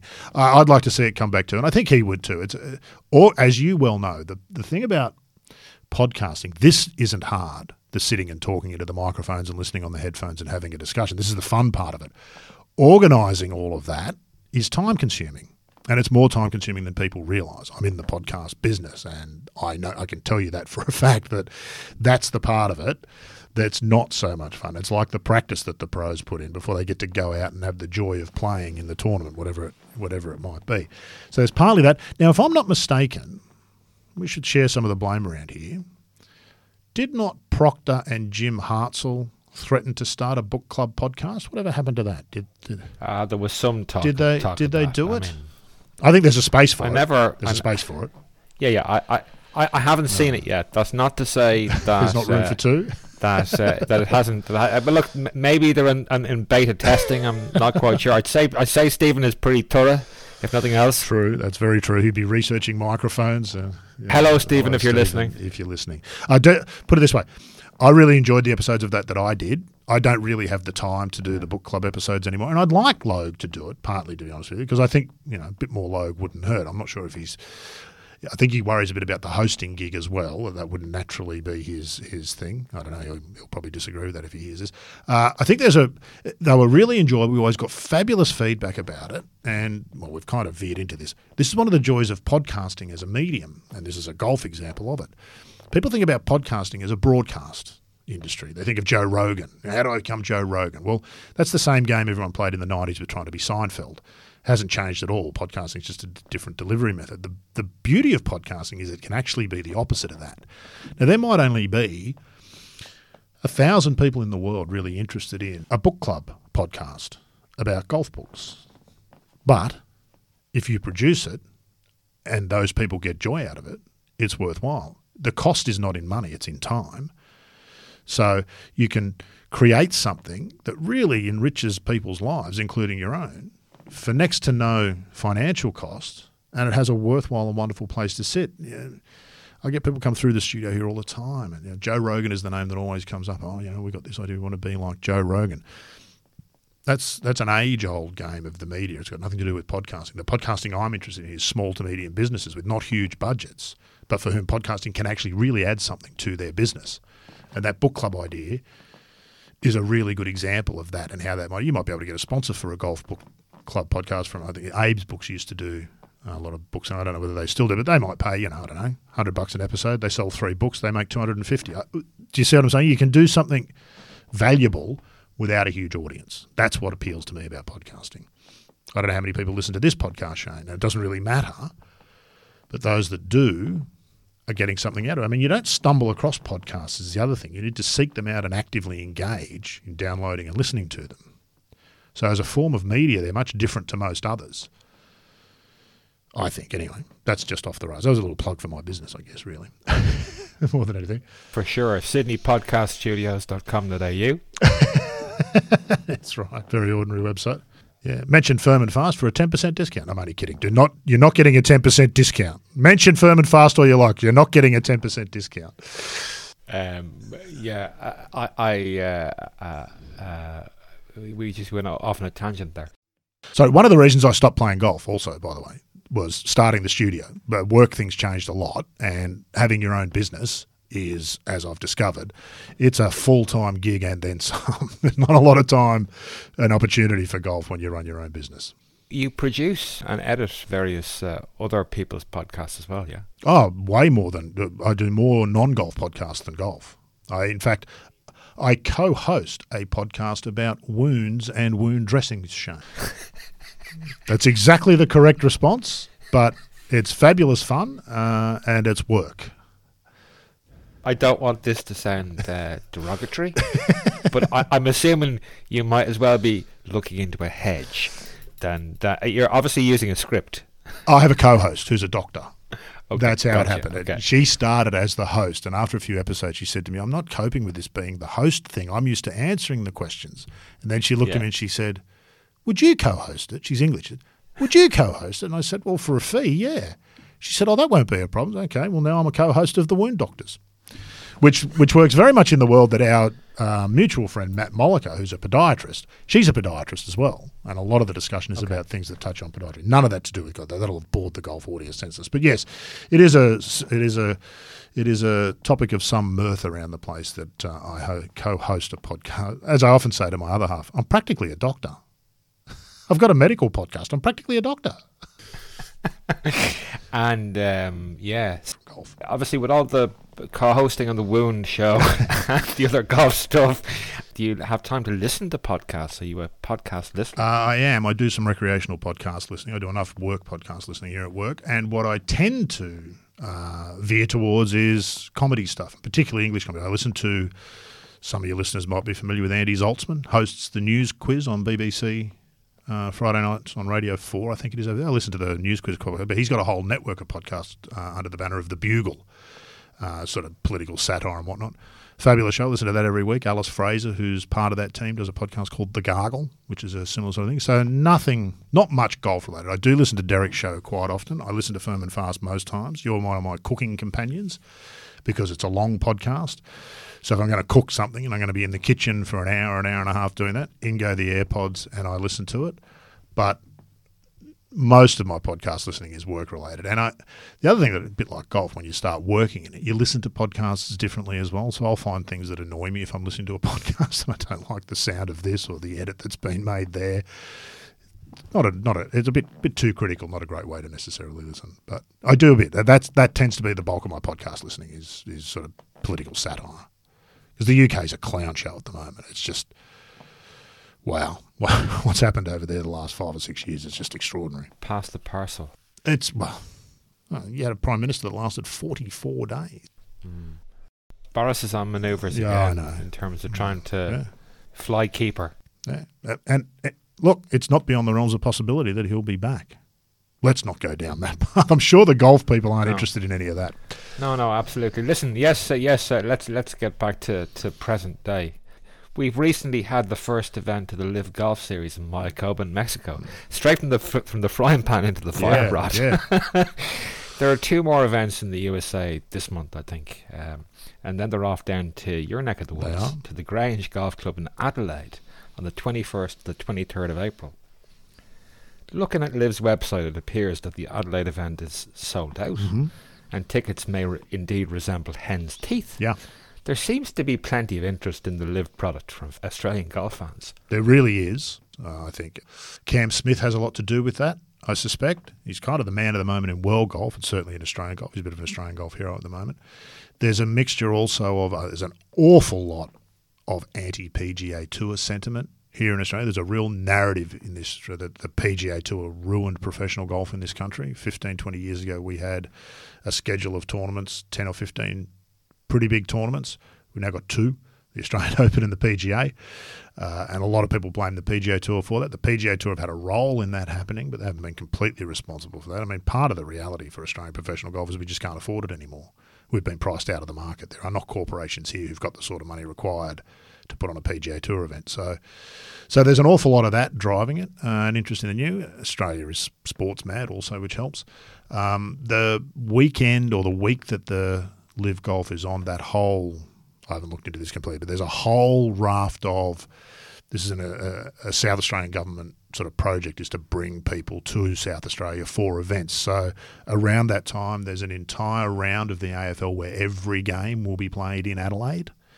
They also have, um, I think it's called WOMADelaide, is a music festival. There's a comedy festival. on Now I'm not sure if all of these things are around the same time, but they're building these events where you go for the golf, but you can also go to the music and you can go to the to this or to an AFL game. So there's a bit of there's an element of that. But yeah, look, I'm a bit surprised. I mean, they they're, they're saying it's sold out. I don't know how many tickets they had, but I come across people quite often who are really pro LIV. I find it surprising personally. It does that you be. I mean, I'm be indifferent towards, but pro LIV seems an interesting position to me to take. Um, but a lot of it, I feel, is sort of anti PGA Tour. There's a really strong sense of anti PGA Tour here in Australia. amongst golf fans. I do think that LIV has also they've had some success in convincing people who might not otherwise be interested in golf to go and have a look. Because it's not just golf, there's music, and I don't think they're actually doing anything innovative. That doesn't mean that you can't market the notion that you're doing something innovative and convince people of it. Uh, so yeah, look, I'll be really interested to see. You know, I can't assume they've made that up. If they're saying it's sold out, you've got to assume that it's sold out. You have to take them at their word, which is interesting. Um, no, I actually went on, on the website, and you can't can't buy a ticket. It, it, it, that's that's what it says anyway. Yeah, you know, it's interesting. I mean, the, the contrast between, I think, and forgive me if I'm incorrect in saying this. I think the South Australian government paid LIV to bring them to Adelaide. Oh, no question because they there, would. there was a Yeah. was a competition. Yeah, no question they would. and yet, and yet the contrast is they they have difficulty finding half decent golf clubs to bring LIV to in the states. Well, two different markets, obviously. Of course, The, the, the truth of professional golf in Australia for the last couple of decades is it has been paid for by governments, and I don't see that as a sustainable situation. The President's Cup has always been funded essentially by the Victorian government. In fact, even Tiger's visit here in 2009, the famous one that you mentioned, to the Masters just before his world fell apart, all of that paid for by government money. It's not paid for by private money in Australia. There's just there's no corporations that have got the sort of cash to splash around in that way, or they certainly wouldn't choose to do it on a one I mean, golf's problem as a sponsored event. This is what LIV's done to change golf. This will be the ultimate thing. We're seeing it with the designated events. We're going to go from a sport of independent contractors, which brings loads of problem if you if you're in the tournament organising and um, running space or TV, and you can't guarantee your stars, which you can't in golf as things stand. Then you've got nothing. Even to the point of okay, you, you pay Rory to come and play the Australian Open. Well, if he misses the cut, he misses the cut. There's nothing you can do about that. You can give half the money back, or you can have whatever arrangement you like in place. But Saturday, Sunday, he's not there, and the tournament suffers. And golf has always suffered from this, particularly outside America. And it was McGinley who said it to John Huggan on the Thing About Golf podcast. That's the biggest change that LIV will make to professional golf in the future. It will no longer be an independent contractor sport. You, you know, you don't eat what you kill. You'll be a paid contractor like a footballer. You'll have a guaranteed income, and that's what these designated events that the PGA Tour is now talking about with no cut and all those sort of things. That's where that is ultimately heading. And look, as polar opposite to what we think of professional golf and has always thought of professional golf as being, you can see the sense in that as a product to take to market. And that's different to golf and the things that we love about it. But as McGinley said, if a sponsor came to the European Tour board and said, "Listen, we've got 50 million bucks, we want to put on a tournament. Um, will Rory play?" The only answer you can give is maybe. We don't know. We'll ask him. And the sponsor with 50 million bucks says, "Well, I'm going to give you 50 million. You won't even. You're not even going to guarantee Rory's going to be there. I'm going to take my 50 million and put it into something else." That's a genuine problem for golf, and that's what this sort of idea solves. Now, whenever you gain something, you lose something.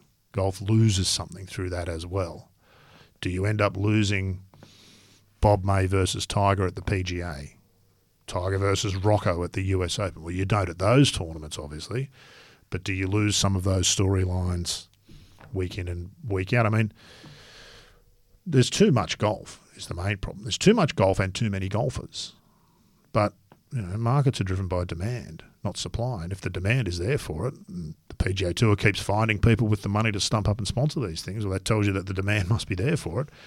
They'll keep putting it on. So look, this will be a. There's going to be seismic shifts in professional golf for the next five years, I think, and I think where it'll end up is something that much more resembles, if we're lucky, it'll resemble F1 where the whole and MotoGP, where the whole travelling circus picks up and moves from one venue to the next every couple of weeks, and the very best players, injury aside, are always on show. And we'll end up with one event in Australia. You'll probably get two events in the UK. One might be in Ireland from time to time. One in South Africa. One in Japan, and 10, 15 in America. Because that's where the, the numbers are. That's what I think will happen with golf, and the players will be basically contra. It's the Premier Golf League idea. I mean, if if the PGA Tour had just gone with that, we wouldn't have this huge schism in the game with LIV and what's happened there. I, I don't, I don't feel like LIV is feasible. I don't think they're doing that. I don't think that's sort of their goal, and they don't have the names to do it. I don't see them getting them. Um, it's not impossible, I suppose, but you know, my argument's always been uh, it, two arguments. If you think the PGA Tour have been bad stewards of the game, and they have, don't kid yourself that LIV is somehow going to be better. This is not an altruistic exercise for them. They're not doing this for the good of the game or for the joy of Australian fans to be able to go and see Cam Smith, which they can't because the PGA Tour doesn't come here. And the PGA Tour can be fixed. I don't know if that's true of LIV Golf in terms of the issues around. You know, I mean, it always comes back to that very issue. You know, can hear the whataboutery already, but the source of the money. And the truth is, if you sign with LIV as a player, you sign to become a direct employee of the Saudi Arabian regime. And if you sign on to work with the LIV Tour, that's what you sign on for. And that's different to governments being involved in dealings with them and. That's a it's a decision at a personal level. You can make those decisions. That's for people to decide. I wouldn't do it, um, but lots have. So, but no doubt, I don't know why people seem to think this is so surprising. There's no doubt that all the changes we're seeing on the PGA Tour have been driven by the emergence of LIV. There was no reason for the PGA Tour. Why would you fix something that not only isn't broken but can't be broken except by something as irrational as LIV Golf coming along? If you'd suggested 10 years ago in a PGA Tour board meeting, you know, we better make some changes because one day there might be an oil state decide they want to take over golf and they might dip into their fund and pull out a couple of billion dollars to do it. If you'd suggested that in a PGA Tour meeting, you would have been rightly laughed out of the room. As if. As if that could ever happen. Yet that's exactly what's happened. So it's no surprise they've been caught off guard. Uh, they've been the alpha dog for forever, and there was no indication they weren't going to be the alpha dog anymore, and yet here we are. So it'll be really interesting to see what happens. But at the end of all of this, just always remember professional golf isn't golf, it's only a small part of golf. Uh, we write a lot about it, and it, it occupies more space than it probably should in our dis- discussions and thinking and writings and whatnot. But it's really a tiny part of golf. Uh, the guys out there this morning standing on the tee now, you know, about to hit their provisional because they're not sure if it went out or not. the fence on the right of the first at Mangrove Mountain, that's golf, much more so than professional golf. You know, with the LIV stuff, um, you know, I, I'm not a huge fan, a real fan of LIV, but that doesn't mean I'm a I'm a PGA Tour fan either. No, which is all too often the assumption. You know, you, you apparently you're not allowed to be anti-LIV and anti-PGA Tour. if you, yeah. it's that if you're not with us, you're against us. The old Hitler line. It's, it just makes everything binary, which is just stupid, really stupid. Anyway, sorry, I interrupted you. Have you watched any of it? Uh, I think I watched. I watched like uh, half an hour or something of one of the first three or four events last year. Uh, to be fair, I don't watch a lot of golf anymore either. Uh, I do watch some, but not a lot. And I just, my takeaway was this doesn't look any different, really. It's guys playing golf and guys you've seen playing golf before. I mean, I didn't, I couldn't see any discernible difference between it and the PGA Tour. Certainly for the casual viewer, Dustin Johnson was playing golf. Well, last year Dustin Johnson was playing golf too, just on the PGA Tour. So the product itself now, if they wanted to innovate and create a mixed teams competition or do something really interesting with women and men and juniors, something like the TPS but on a grander scale, they'd have my attention. But there's a lot of there's a lot of faux innovation. Well, we let our players wear shorts. Well, okay, great. We only play for three days. Mm, okay. We've got music on the venue. Mm, okay. Uh, none of it's innovating. The product itself, the base product, is golf. You know, and there's there's a real fear in golf that that's not enough to hold people's attention.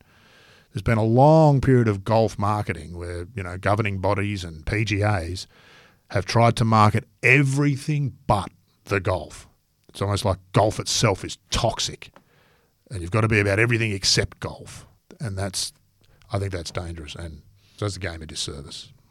Just to that point, Rod, do you think uh, Golf Australia with their new approach to the Australian Open in 2022 covered that brief.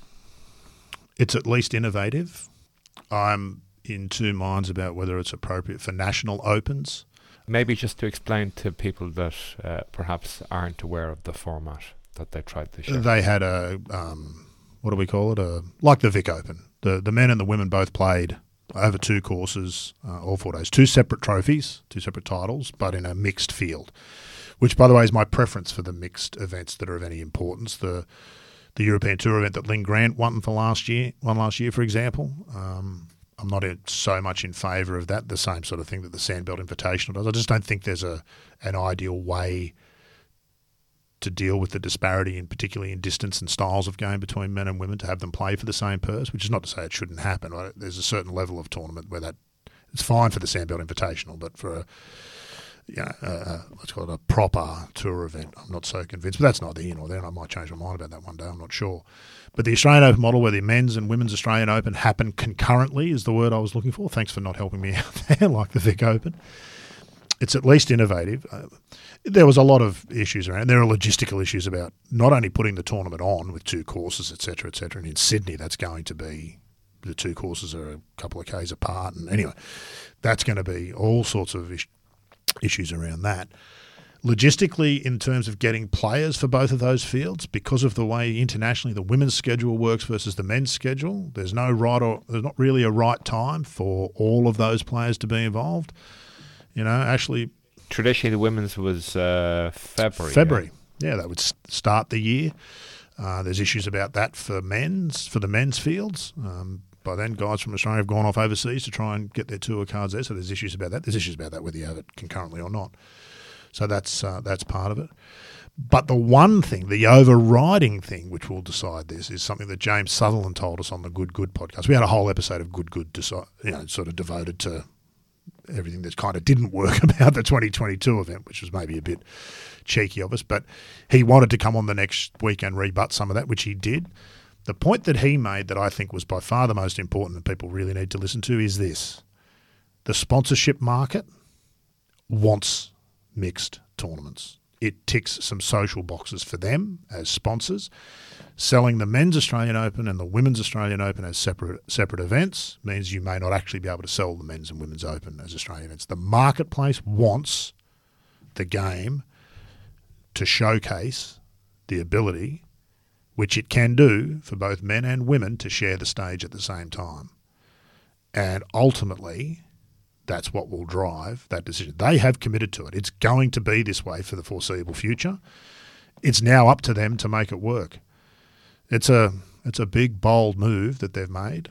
Uh, I don't know their reasoning for making it in the first place. My instinct is it may have been a little bit of a hurried decision. They got a lot of accolades for it when they made the announcement, which they would have loved. They got a lot of great feedback about the tournament itself from people who watched on TV overseas. That doesn't mean that there are not issues about about it going forward. So, look, we'll see. But the fact that the market wants that, that will be a huge dictator of of what happens and whether that concept survives. I'm not sure if, as I said, and I'm not sure. I think a national open is maybe more important than that. I think having, I'm somewhat in agreement with Scott Hend, who got ripped for suggesting that he wasn't going to play the event because he didn't agree with the format. But his point was he thinks the men's Australian Open and the women's Australian Open both deserve their own weeks. And there's merit in that, I think. There is, but if the commercials don't add That's up right. and the sponsors aren't there for That's exactly well. right. People assume that there'll be an Australian Open, if a men's Australian Open, if we went back to it. The truth is, there wouldn't have been an Australian Australian Women's Open. It would have been back in the wilderness had we not done, had it not been done this way. People assume that the men's Australian Open is not under any threat. Uh, don't kid yourselves, people. There's no guarantees that somebody would step up to sponsor a men's only Australian Open. No guarantees at all. It was co-hosted at Victoria and Kingston Heath, right? Yes, which is yeah, probably what in inverted commas saved it this year was two extraordinary venues, magnificent golf courses, and they really let the golf shine. It was fantastic. We mustn't forget the All Abilities were a part of that as well, which is hugely important. Um, but it's an, uh, that's a side discussion about something different, I think. You were on the ground yourself in attendance. I was on the ground in attendance. I didn't get to go out on the course very much. I tended to spend most of my time in the media centre, something I've criticised other journos for for years and years and years. But for all sorts of reasons, I didn't get to go out and watch a whole lot of golf. Pardon me. I actually did my thing about golf interview with Mary Thomson that week, uh, Peter Thomson's wife, which was fabulous. What a woman. So I had a few other things boiling away. Um, I think there's a case to be made for the Australian Open to be permanently in Melbourne, or certainly for a, a period of time that lets it rebuild. It's in trouble, the Australian Open. the one thing Australia has that the golf world wants is the sandbelt. And we locked the Australian Open into Sydney for 15 years. And I'm not sure how sensible that was. I understand why. The major sponsor, the government tipped in a bunch of money. The major sponsor only flew out of Sydney at the time, Emirates. Um, you know, that was where their big international. They didn't want to be necessarily hosting a golf tournament in a city where they didn't they didn't fly from it. For all those reasons, you can understand all of that. They're all pragmatic. But if you look at golf and what the golf world wants, you put any event on the sandbelt and people around the world tune in. I'm not sure we pay that enough attention. I know it's difficult to juggle, but I'm not sure if we pay that enough attention. We could build. The Vic Open is a fabulous example of letting something organically build. It started in 2012 in suburban Melbourne at Woodlands and Spring Valley, from memory. That first year had its issues with that.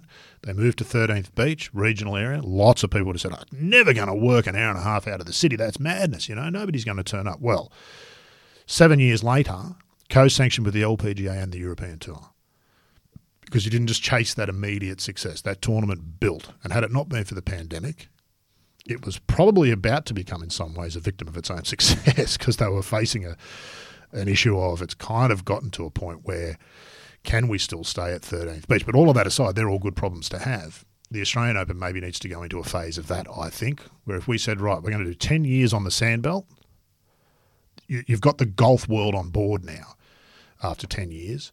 The Australian Open gets some of its cachet back, and then the title itself can carry the event, moving it around to lesser courses, is the wrong way to put it, but do you know what I mean? To places that aren't as high profile as the Melbourne Sandbelt. I think there's merit in that, but I could be wrong. You follow a good deal in the local pro and amateur scene there in Australia. Mm-hmm. For international listeners, who should we be watching out for over the coming years from Australia and, and New Zealand as well? I, I won't pretend to be an expert. I certainly don't follow it as closely as I used to. There's one young guy down here, still an amateur at the moment, called Jeffrey Guan, who looks to be as good a player at this age. I mean, he's been finishing top 10 in professional events down here. Now, that's not they're, they're not the majors, but he's been finishing top 10 in professional events. He won quite a few of Porter's Adidas series. He did indeed. Ewan Porter has huge raps on him, and he's a pretty good judge, Ewan. He knows what a good golf game looks like. He's the one, to me, that stands out. We've got a couple of young professionals who, David Micheluzzi is one. He'll be playing Europe next year, or the DP World Tour. Uh, who's a, a, a fabulous time. I Had a bit of time in the wilderness. The pandemic really hurt a lot of the guys here in Australia. They just had almost no options. Elvis Smylie, who Clates caddies for, he's an extraordinary talent. Um, and a really exciting golfer to watch, which is a real bonus, I think. Um, I'm trying to think, you know, sort of amongst the women. Stephanie Bunque has a fabulous golf swing. Um, doesn't doesn't play as well as she should. It would seem at this stage. Uh, we've probably got we've got less good women players than we probably should have here in Australia. Um, Kirsten Rudgley actually is one from WA, who's now on the Ladies European Tour who's a who's a seriously good player. There's another young girl called Justice Bosio who will play in the Augusta National Women's Amateur this year, who has had some real highlight moments and rounds this year on in some of the TPS events. For those who don't know what the TPS events, it's a series of events called the Players Series that's been developed by the PGA down here. Men, women, and elite amateurs and juniors all in the same fields playing together. So they put the juniors, the leader of the junior event, in the final group on Sunday with the pros that are leading the tournament. Um, and they've just been fabulous. They tick all the boxes. It's, it's, it's great for the players. The competition is fantastic. They're playing in regional parts of Australia quite often, which is fantastic. It's where the golf should be going. It's on TV every week now here in Australia, so you can spend your Sunday afternoon getting to know players like Micheluzzi, Brett Coletta, Stephanie Bunque, Justice Bosio, which we haven't been able to do here in Australia for a long time because the golf just wasn't on. There wasn't golf on to be on the TV. So even though it's lower level golf, it's golf to watch and get familiar with these people and the storylines building. Okay, I saw that guy last week. Oh, that Laurie Flint, didn't he shoot 60 at Bonnie Doon? And here he is. He's bobbed up again on the leaderboard here at the New Zealand Open. So there's a lot of really good things happening with that. And that's, I think, a fabulous example of that organic growth. That was an idea kind of born out of Ogilvy and Clates during the pandemic. They had a bunch of these things. They just called it the game. Game, yeah. And that's what they Yeah, did yeah. hey, who's a good player? Doesn't matter whether you're a junior, or an amateur, or a man, woman. Who's a good player? right, there's a bunch of us good players. Let's go to Victoria and have a bit of a money match between us. And then sit around afterwards in the bar and talk about golf. And Geoff can tell you how he won the US Open and what's involved in being on the PGA Tour. Those experiences for those players, you can't buy. Not just the playing, there's the, the watching Geoff Ogilvy up close. You know, he still hits some extraordinary golf shots. He's playing quite well actually this week in Puerto Rico. If I saw I saw he was on. He was yeah. It was that last week. He was on the leaderboard early as Pebble well. Beach, he played pretty well. So, you know, there's a bit of fight in the old dog yet. Well, for a 19, 20, 21 year old kid who's just turned pro, and that's a whole world that you wander into there that's got nothing to do with everything you've ever seen before, that's priceless to be able to spend a couple of hours with Geoff Ogilvy and then to listen to him talk about what's involved in being a touring pro. The, the TPS, I'm the first one to kick the PGA and Golf Australia and administrators when they get things wrong. You need to be the first to give them a huge shout out when they get it right. And this TPS series has absolutely got it right. I cannot find a fault with it. I really can't. And it wasn't it two of the boys in Golf Australia came up with the idea. Yeah, Uh, I'm not sure. I think it might have been the PGA. I'm not sure. PGA. Does, Okay. Doesn't really matter. I mean, they're nameless and faceless when you criticise them, so they can be nameless and faceless when we give them a bouquet as well. I think Nick, I think Nick Dastey and Kim Felton were really instrumental in bringing it along, they were They're the two names I was. they're at of, yeah. they're at the PGA. So two really lovely guys. Beg your pardon. Sorry, boys, if, If you're you're listening. listening. I beg your pardon, mis- mis- uh, misidentifying you. You know, funnily enough, in terms of uh, uh, people from Australia to be watching out for, uh, somebody that came via Australia, a blast from the past, the 2015 PGA Championship winner Jason Day seems to be back. Doesn't get home very much, but he appears his back appears to be better, or certainly a little bit more fixed. feel like it's uh, to me, and I'm not again. I've not followed it closely. Feels to me more like his attitude's better. I think something happens when you really reach the top of the tree, and particularly a tree that's as difficult to climb as the world golf and to become the world number one and all that sort of stuff. It's one of the most amazing things about Tiger. He just kept getting up and doing it every day. He never seemed to have any questions about what it is or what it, he was just driven constantly. The nonsense that comes with it. There's got to be a point, Shane, where you've made so much money what's motivating you? If I'd made two million bucks in my life by now, I would not go to work. Do you know what I mean? Well, Two not the figure. Do you know what I mean? If I had ten million bucks in the bank, you wouldn't find me at work. I'd not be motivated to do anything but sit around and enjoy my money.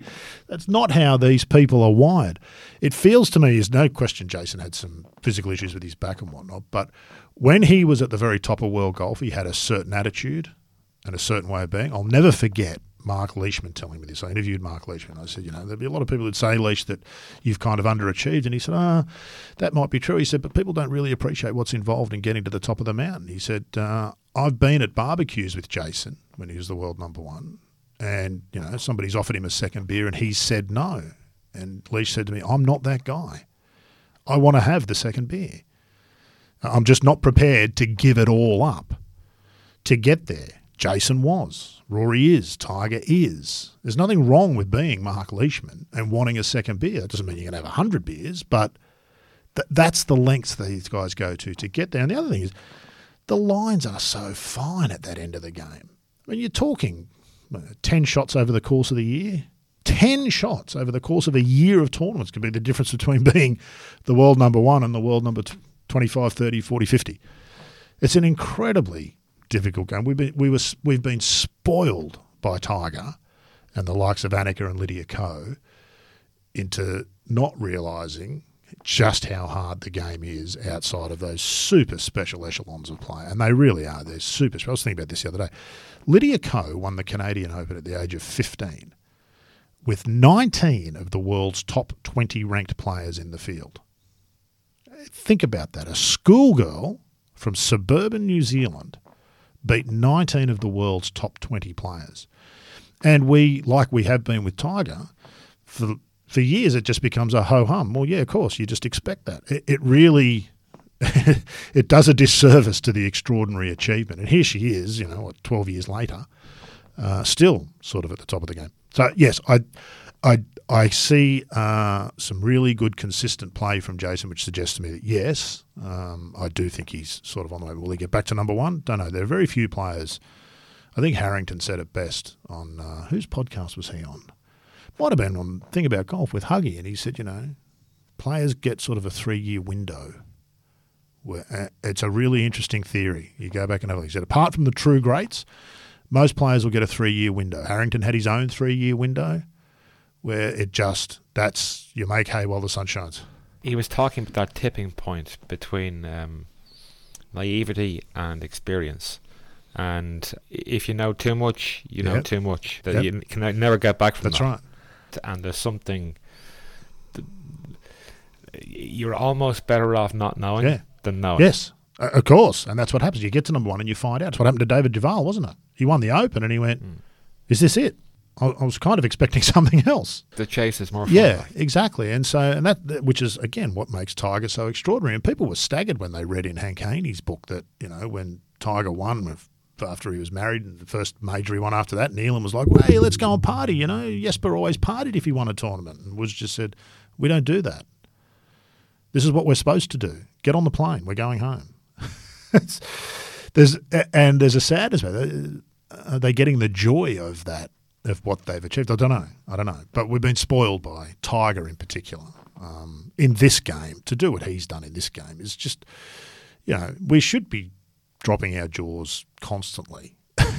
in just in memory of what he's done and what he's achieved, you won't see the likes of it again. Not in our lifetime, I don't. Certainly, Jon Rahm's doing a pretty good impersonation the last couple Yeah, of weeks. the last couple of weeks, yeah, that's right. Last couple of weeks, Rory's done very good impersonations for periods of months at a time, as has Jordan Spieth. None of them have done 15 years of it. Yeah. That's what he did. You'd Rahm in your crosshairs there recently. Uh, well, just, I get it. If you've spent all your time and all your energy and a whole lot of um, time in the gym getting as long as you possibly can, hitting the golf ball as long as you can, it'd be easy to lose sight of the big picture, especially if you play golf for a living.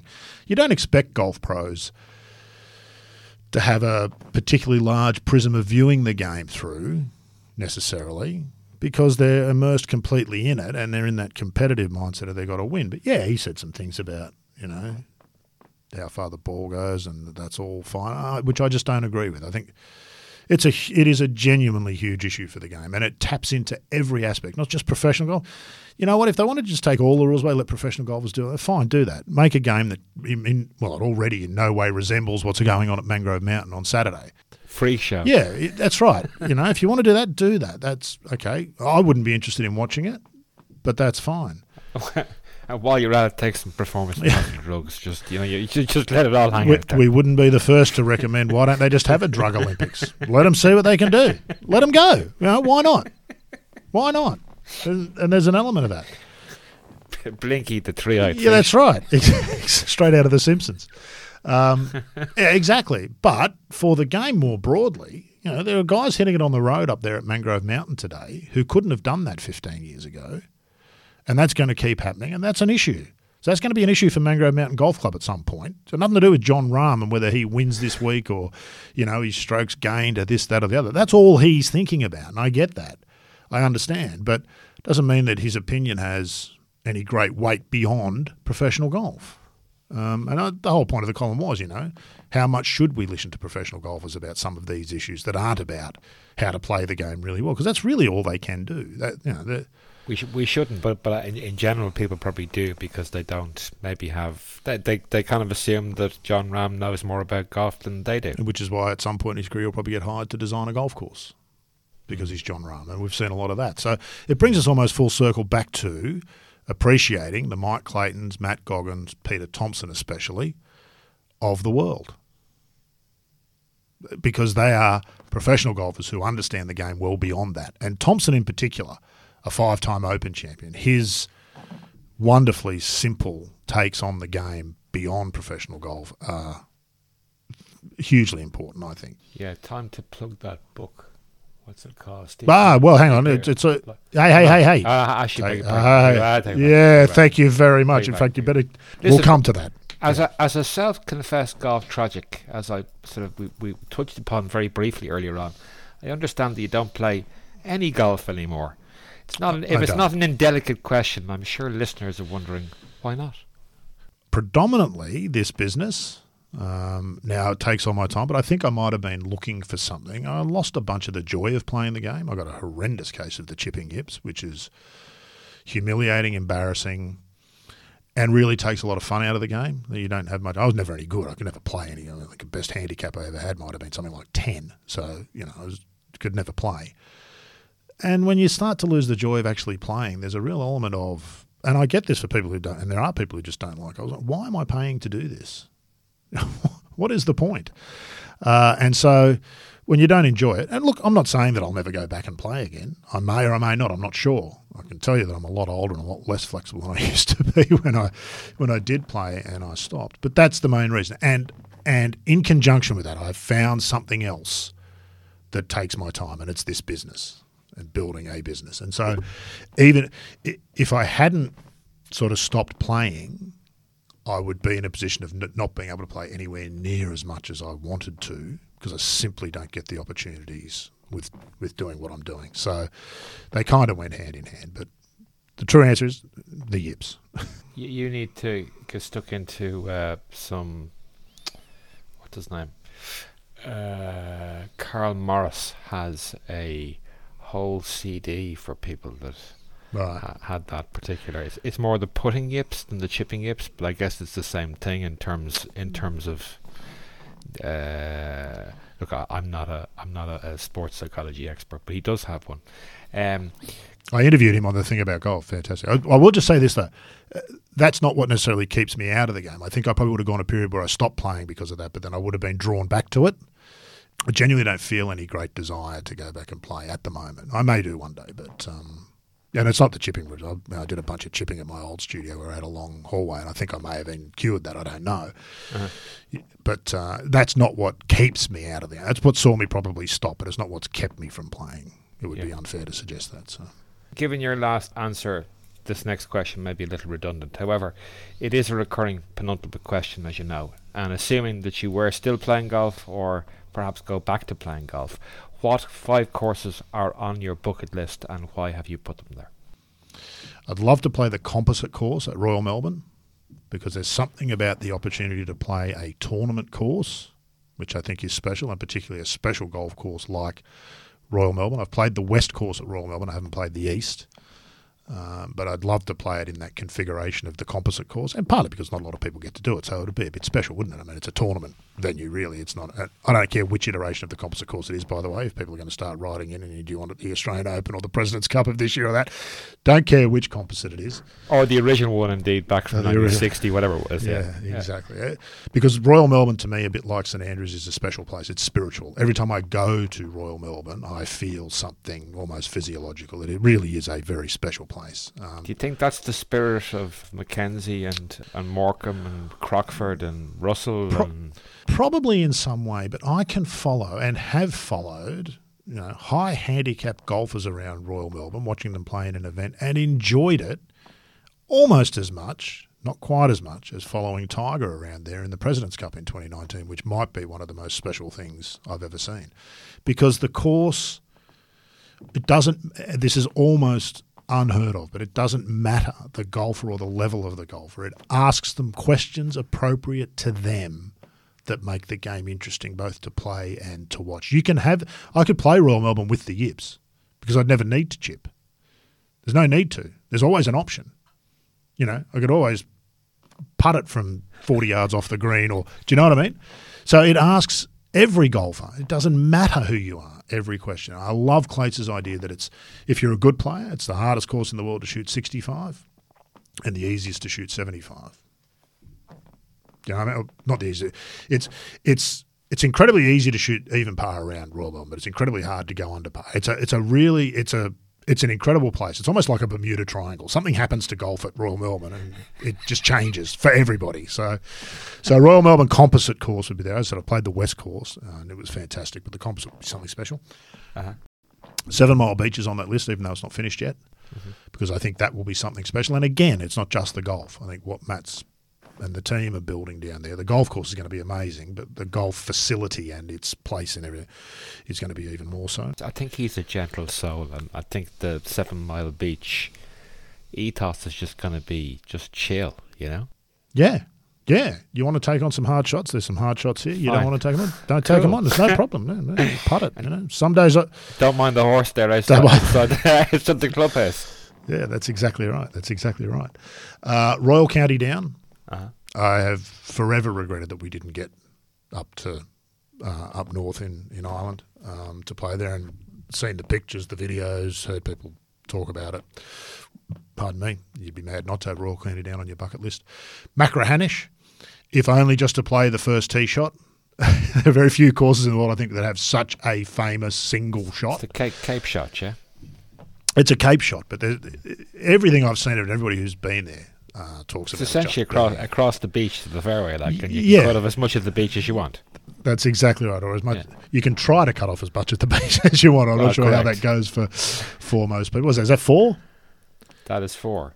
Four. But you, you, again, it's a loose five, right? It's You a can- loose. It's a loose five. I, I, I'll tell you this. I won't get to six, but uh, e- interestingly, I do not have a desire to play Augusta National. I don't know why. Um, mixed feelings about Augusta and the whole tournament. and sort of- I love the tournament, but uh, there's a lot of stuff about that that Ron Morissette did say that Royal Melbourne is uh, the golf course that Augusta wants to be.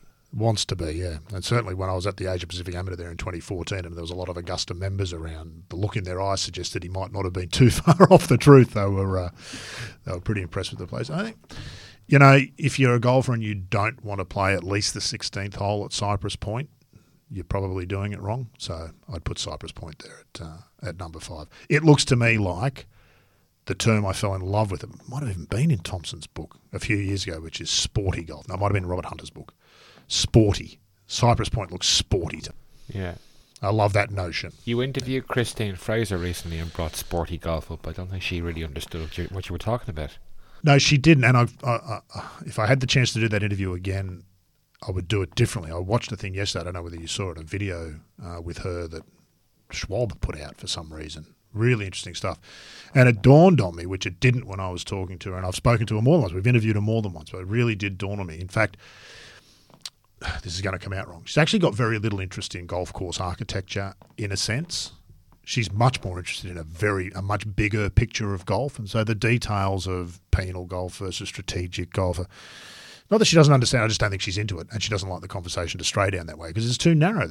Even golfers, lots of golfers don't care about that sort of stuff. Um, so she's remarkable, but yes, I don't think she twigged to what I what I thought what I thought the point I was making about sporty golf. But I think most golfers do. We've all played a golf course where there's you can feel it. It's sporty. A lot of the golf in Ireland I find is very sporty. You know, big dunes and those kinds of things. There's a real one of the things Royal Melbourne's got is just scale. It's grand. It's this grand sweeping venue. It's a it's and you have a reaction to it. I think that's where the sporty comes from. Right, there are your five. A fine c- collection of five, it must be said. We're very lucky in golf. There are so many places you could choose from. There's a hundred other courses you could pick from, isn't there? Really, And there's no fun. wrong answer. That's exactly right. There's no wrong answer. Um, so last up, uh, as you know, my guests are asked to recommend two books to augment any golfer's library. So you've already held up one of them, which is A Life in Golf by Peter Yeah. Thomson, Yeah. which is a collection of his newspaper columns from the Age over the years, and is If uh, if anybody, the last time I went looking for for a copy, I do have a copy myself, but it was out of print. Uh, Slattery, Slattery Media, uh, obviously online. So, um, but any, anyway, yeah. I, I hope they do another print run at some point. You might find something on eBay or secondhand, or if you can get it, it is just it's that good. Yeah. It really is, and it's it's one of those books, and I love books like this. You can just sit down and open it up to any page. There's no, it's not like a narrative where it's a novel and it starts at the beginning and goes in. Open any page and there'll be something interesting about the game that he's chosen to write about, from Tiger Woods to bunkers to the one piece that it doesn't have in it. I don't think, and it's one of the favourite things of his he's ever written. He did a review of the Australian Golf Club and he talked about the water being next to the greens. It's, it's a very American thing, like fins on a Cadillac. it's how he described having water as it's next to the greens at the Australian. I've never been able to find that review again, uh, but I think that's just a beautiful line. So he writes beautifully about the game and in a way that makes you think. You might not always agree with him, but it makes you think. Um, and am I allowed to nominate books others have not? I don't know whether anybody has uh, nominated The Links by Robert Hunter. I'd be surprised if they haven't. That has been nominated, but yeah, certainly you can nominate that, that one again. there, or, or That reinforces the fact that it's a good book. that, or, or in fact, um, Shackelford's first sort of I can't remember the name of the, the course design book for, for beginners. Grounds for golf.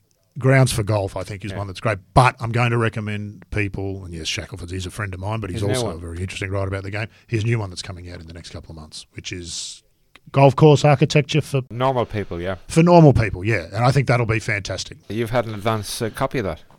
I haven't. You haven't. Clates has no. Clates has, and that tells you something about the pecking It does, order of and the I- saw- of, the saw- sta- of the state of the game crew. I, I saw I saw somebody else that had an advance copy of that. Matt that actually posted Matt Malika, indeed. And it's Matt actually Malika, somebody yeah. else again had a. I'm not sure who it was. Had a picture of it on Twitter. else. Yeah, I think that was Matt. Matt Matt posted a picture of it on Twitter. Maybe He doesn't know me from a bar of soap, but he does know you. So Yeah, well, it, it tells you it tells you everything you need to know about me, doesn't it? eh? He Mm. sent Clates one, but uh, but not me. But I think that'll be. I love the the, the idea of that.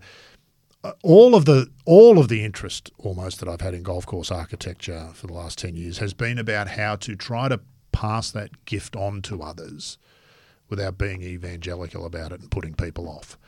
I don't have kids, and I know what it's like when people tell you how much you're missing out on because you don't have kids. It's like, yeah, well, you know, that's okay. I've chosen this, and so you don't want to be that person about golf course architecture to other people, but you do want to somehow uh, allow more people to experience what a gift it is to have an interest in golf course architecture. And I think it really is a gift. It, it adds to the game elements that if your only interest in your golf is your score, it's going to be a very narrow and predominantly disappointing uh, time in the game, I think, because those things never live up to what you want. Um, the interest in, and to me, golf course architecture is the most interesting thing about the game by far. It's what separates golf from the others. A football field's a football field. A golf course is not just a golf course. They're an integral part of the playing of the game at every level. I've already taken up far too much of your Saturday morning. So look, I'm very very grateful for your time and for drawing back the curtain ever so slightly. Well, you can see me, which the others can't, so that's Yeah, yeah. probably a good thing for them. Yes. Before I let you go, you might tell listeners how they can keep tracks on your writing, podcasting, and musings in general. Okay, so it's not all that difficult. Golf Australia magazine on their website every Monday. I put up an opinion piece. Some I like more than others. One of the problems with uh, having to produce something every week is that not every week do you have something you feel that uh, you really want to necessarily talk about, but it generally tends to be pretty fun. So that's uh, the Golf Australia magazine, golfaustralia.com.au. That's about the only place I write anything these days. You can, of course, tune into the Wound Doctors. No, I'm kidding. Uh, you go to. Uh, Don't miss it. Don't miss it. Latest episode out yesterday. Uh, Yeah. Talking Golf Network, which the website's a bit problematic at the moment, and you and I have had discussions about how we might go about fixing that. But of course, it comes to this issue where apparently I might have to spend some money on it. I don't like that idea. So the Talking Golf Network, talkinggolf.com, has all of the podcasts that uh, I'm involved with. There's the thing about golf, which is we do for Golf Australia magazine. I do one, Huggy does one, I do one, Huggy does one. Generally speaking. Uh, they're just in-depth interview shows with people. The Good Good podcast is mostly weekly with uh, Logue, who we've mentioned a couple of times, and recently Jimmy Emanuel from Golf Australia magazine has joined us. I'm on that. I'm a. I'll be a. Sorry, do you have him in the box? You're pointing and looking across is- the studio. It's obviously where he usually sits, but it, It was almost as if you have him in a box. Yeah, I, I don't know why. I just naturally was drawn to look at. There you go. Jimmy, I- he had you locked up. Can you can you hear that? Let me out. Let me out. Um, that's where he normally sits, Jimmy. Uh, they've also started a new podcast, which I'm on quite a bit, which is a weekly sort of preview and tip show for all the tournaments around the place, and of course, State of the Game, as you mentioned, with Shackelford and Clayton, which is sporadic. Um, feel free to abuse me on Twitter because we don't release enough episodes. Plenty of others have in the past. It has no impact on the schedule, but it's often fun to read people abusing you for not releasing an episode. People will tell me, oh, we And sometimes it actually, sometimes it actually turns into an episode. yeah, that's that's exactly right. That's exactly right. So that's where that's where you'll find me should you want to. If you haven't heard enough of me yet, I do sometimes worry that I'm a bit too. I appear in too many places. I and this is one of the problems with writing a column, Shane. I only have really about three ideas, and I've been column writing now for about five years. It's very hard to continually recycle those same three ideas. I haven't had a new thought since the noughties, so that makes it awkward. You're also the master of self-deprecation, my friend. Uh, yeah, yeah, maybe. Anyway, so that's that's what we do. And you can find me on Twitter if you like under my name, Rod underscore Morri, I think. Until the next time, my friend. Thank you very much. Thank you, Shane. Most enjoyable. Go easy. Appreciate it. Thank you. Many thanks for tuning in. As usual, you can find us online at firmandfast.golf or on Twitter at firmandfastgolf. Please please continue to like, subscribe, and comment. It really is appreciated. Until the next time, happy golfing.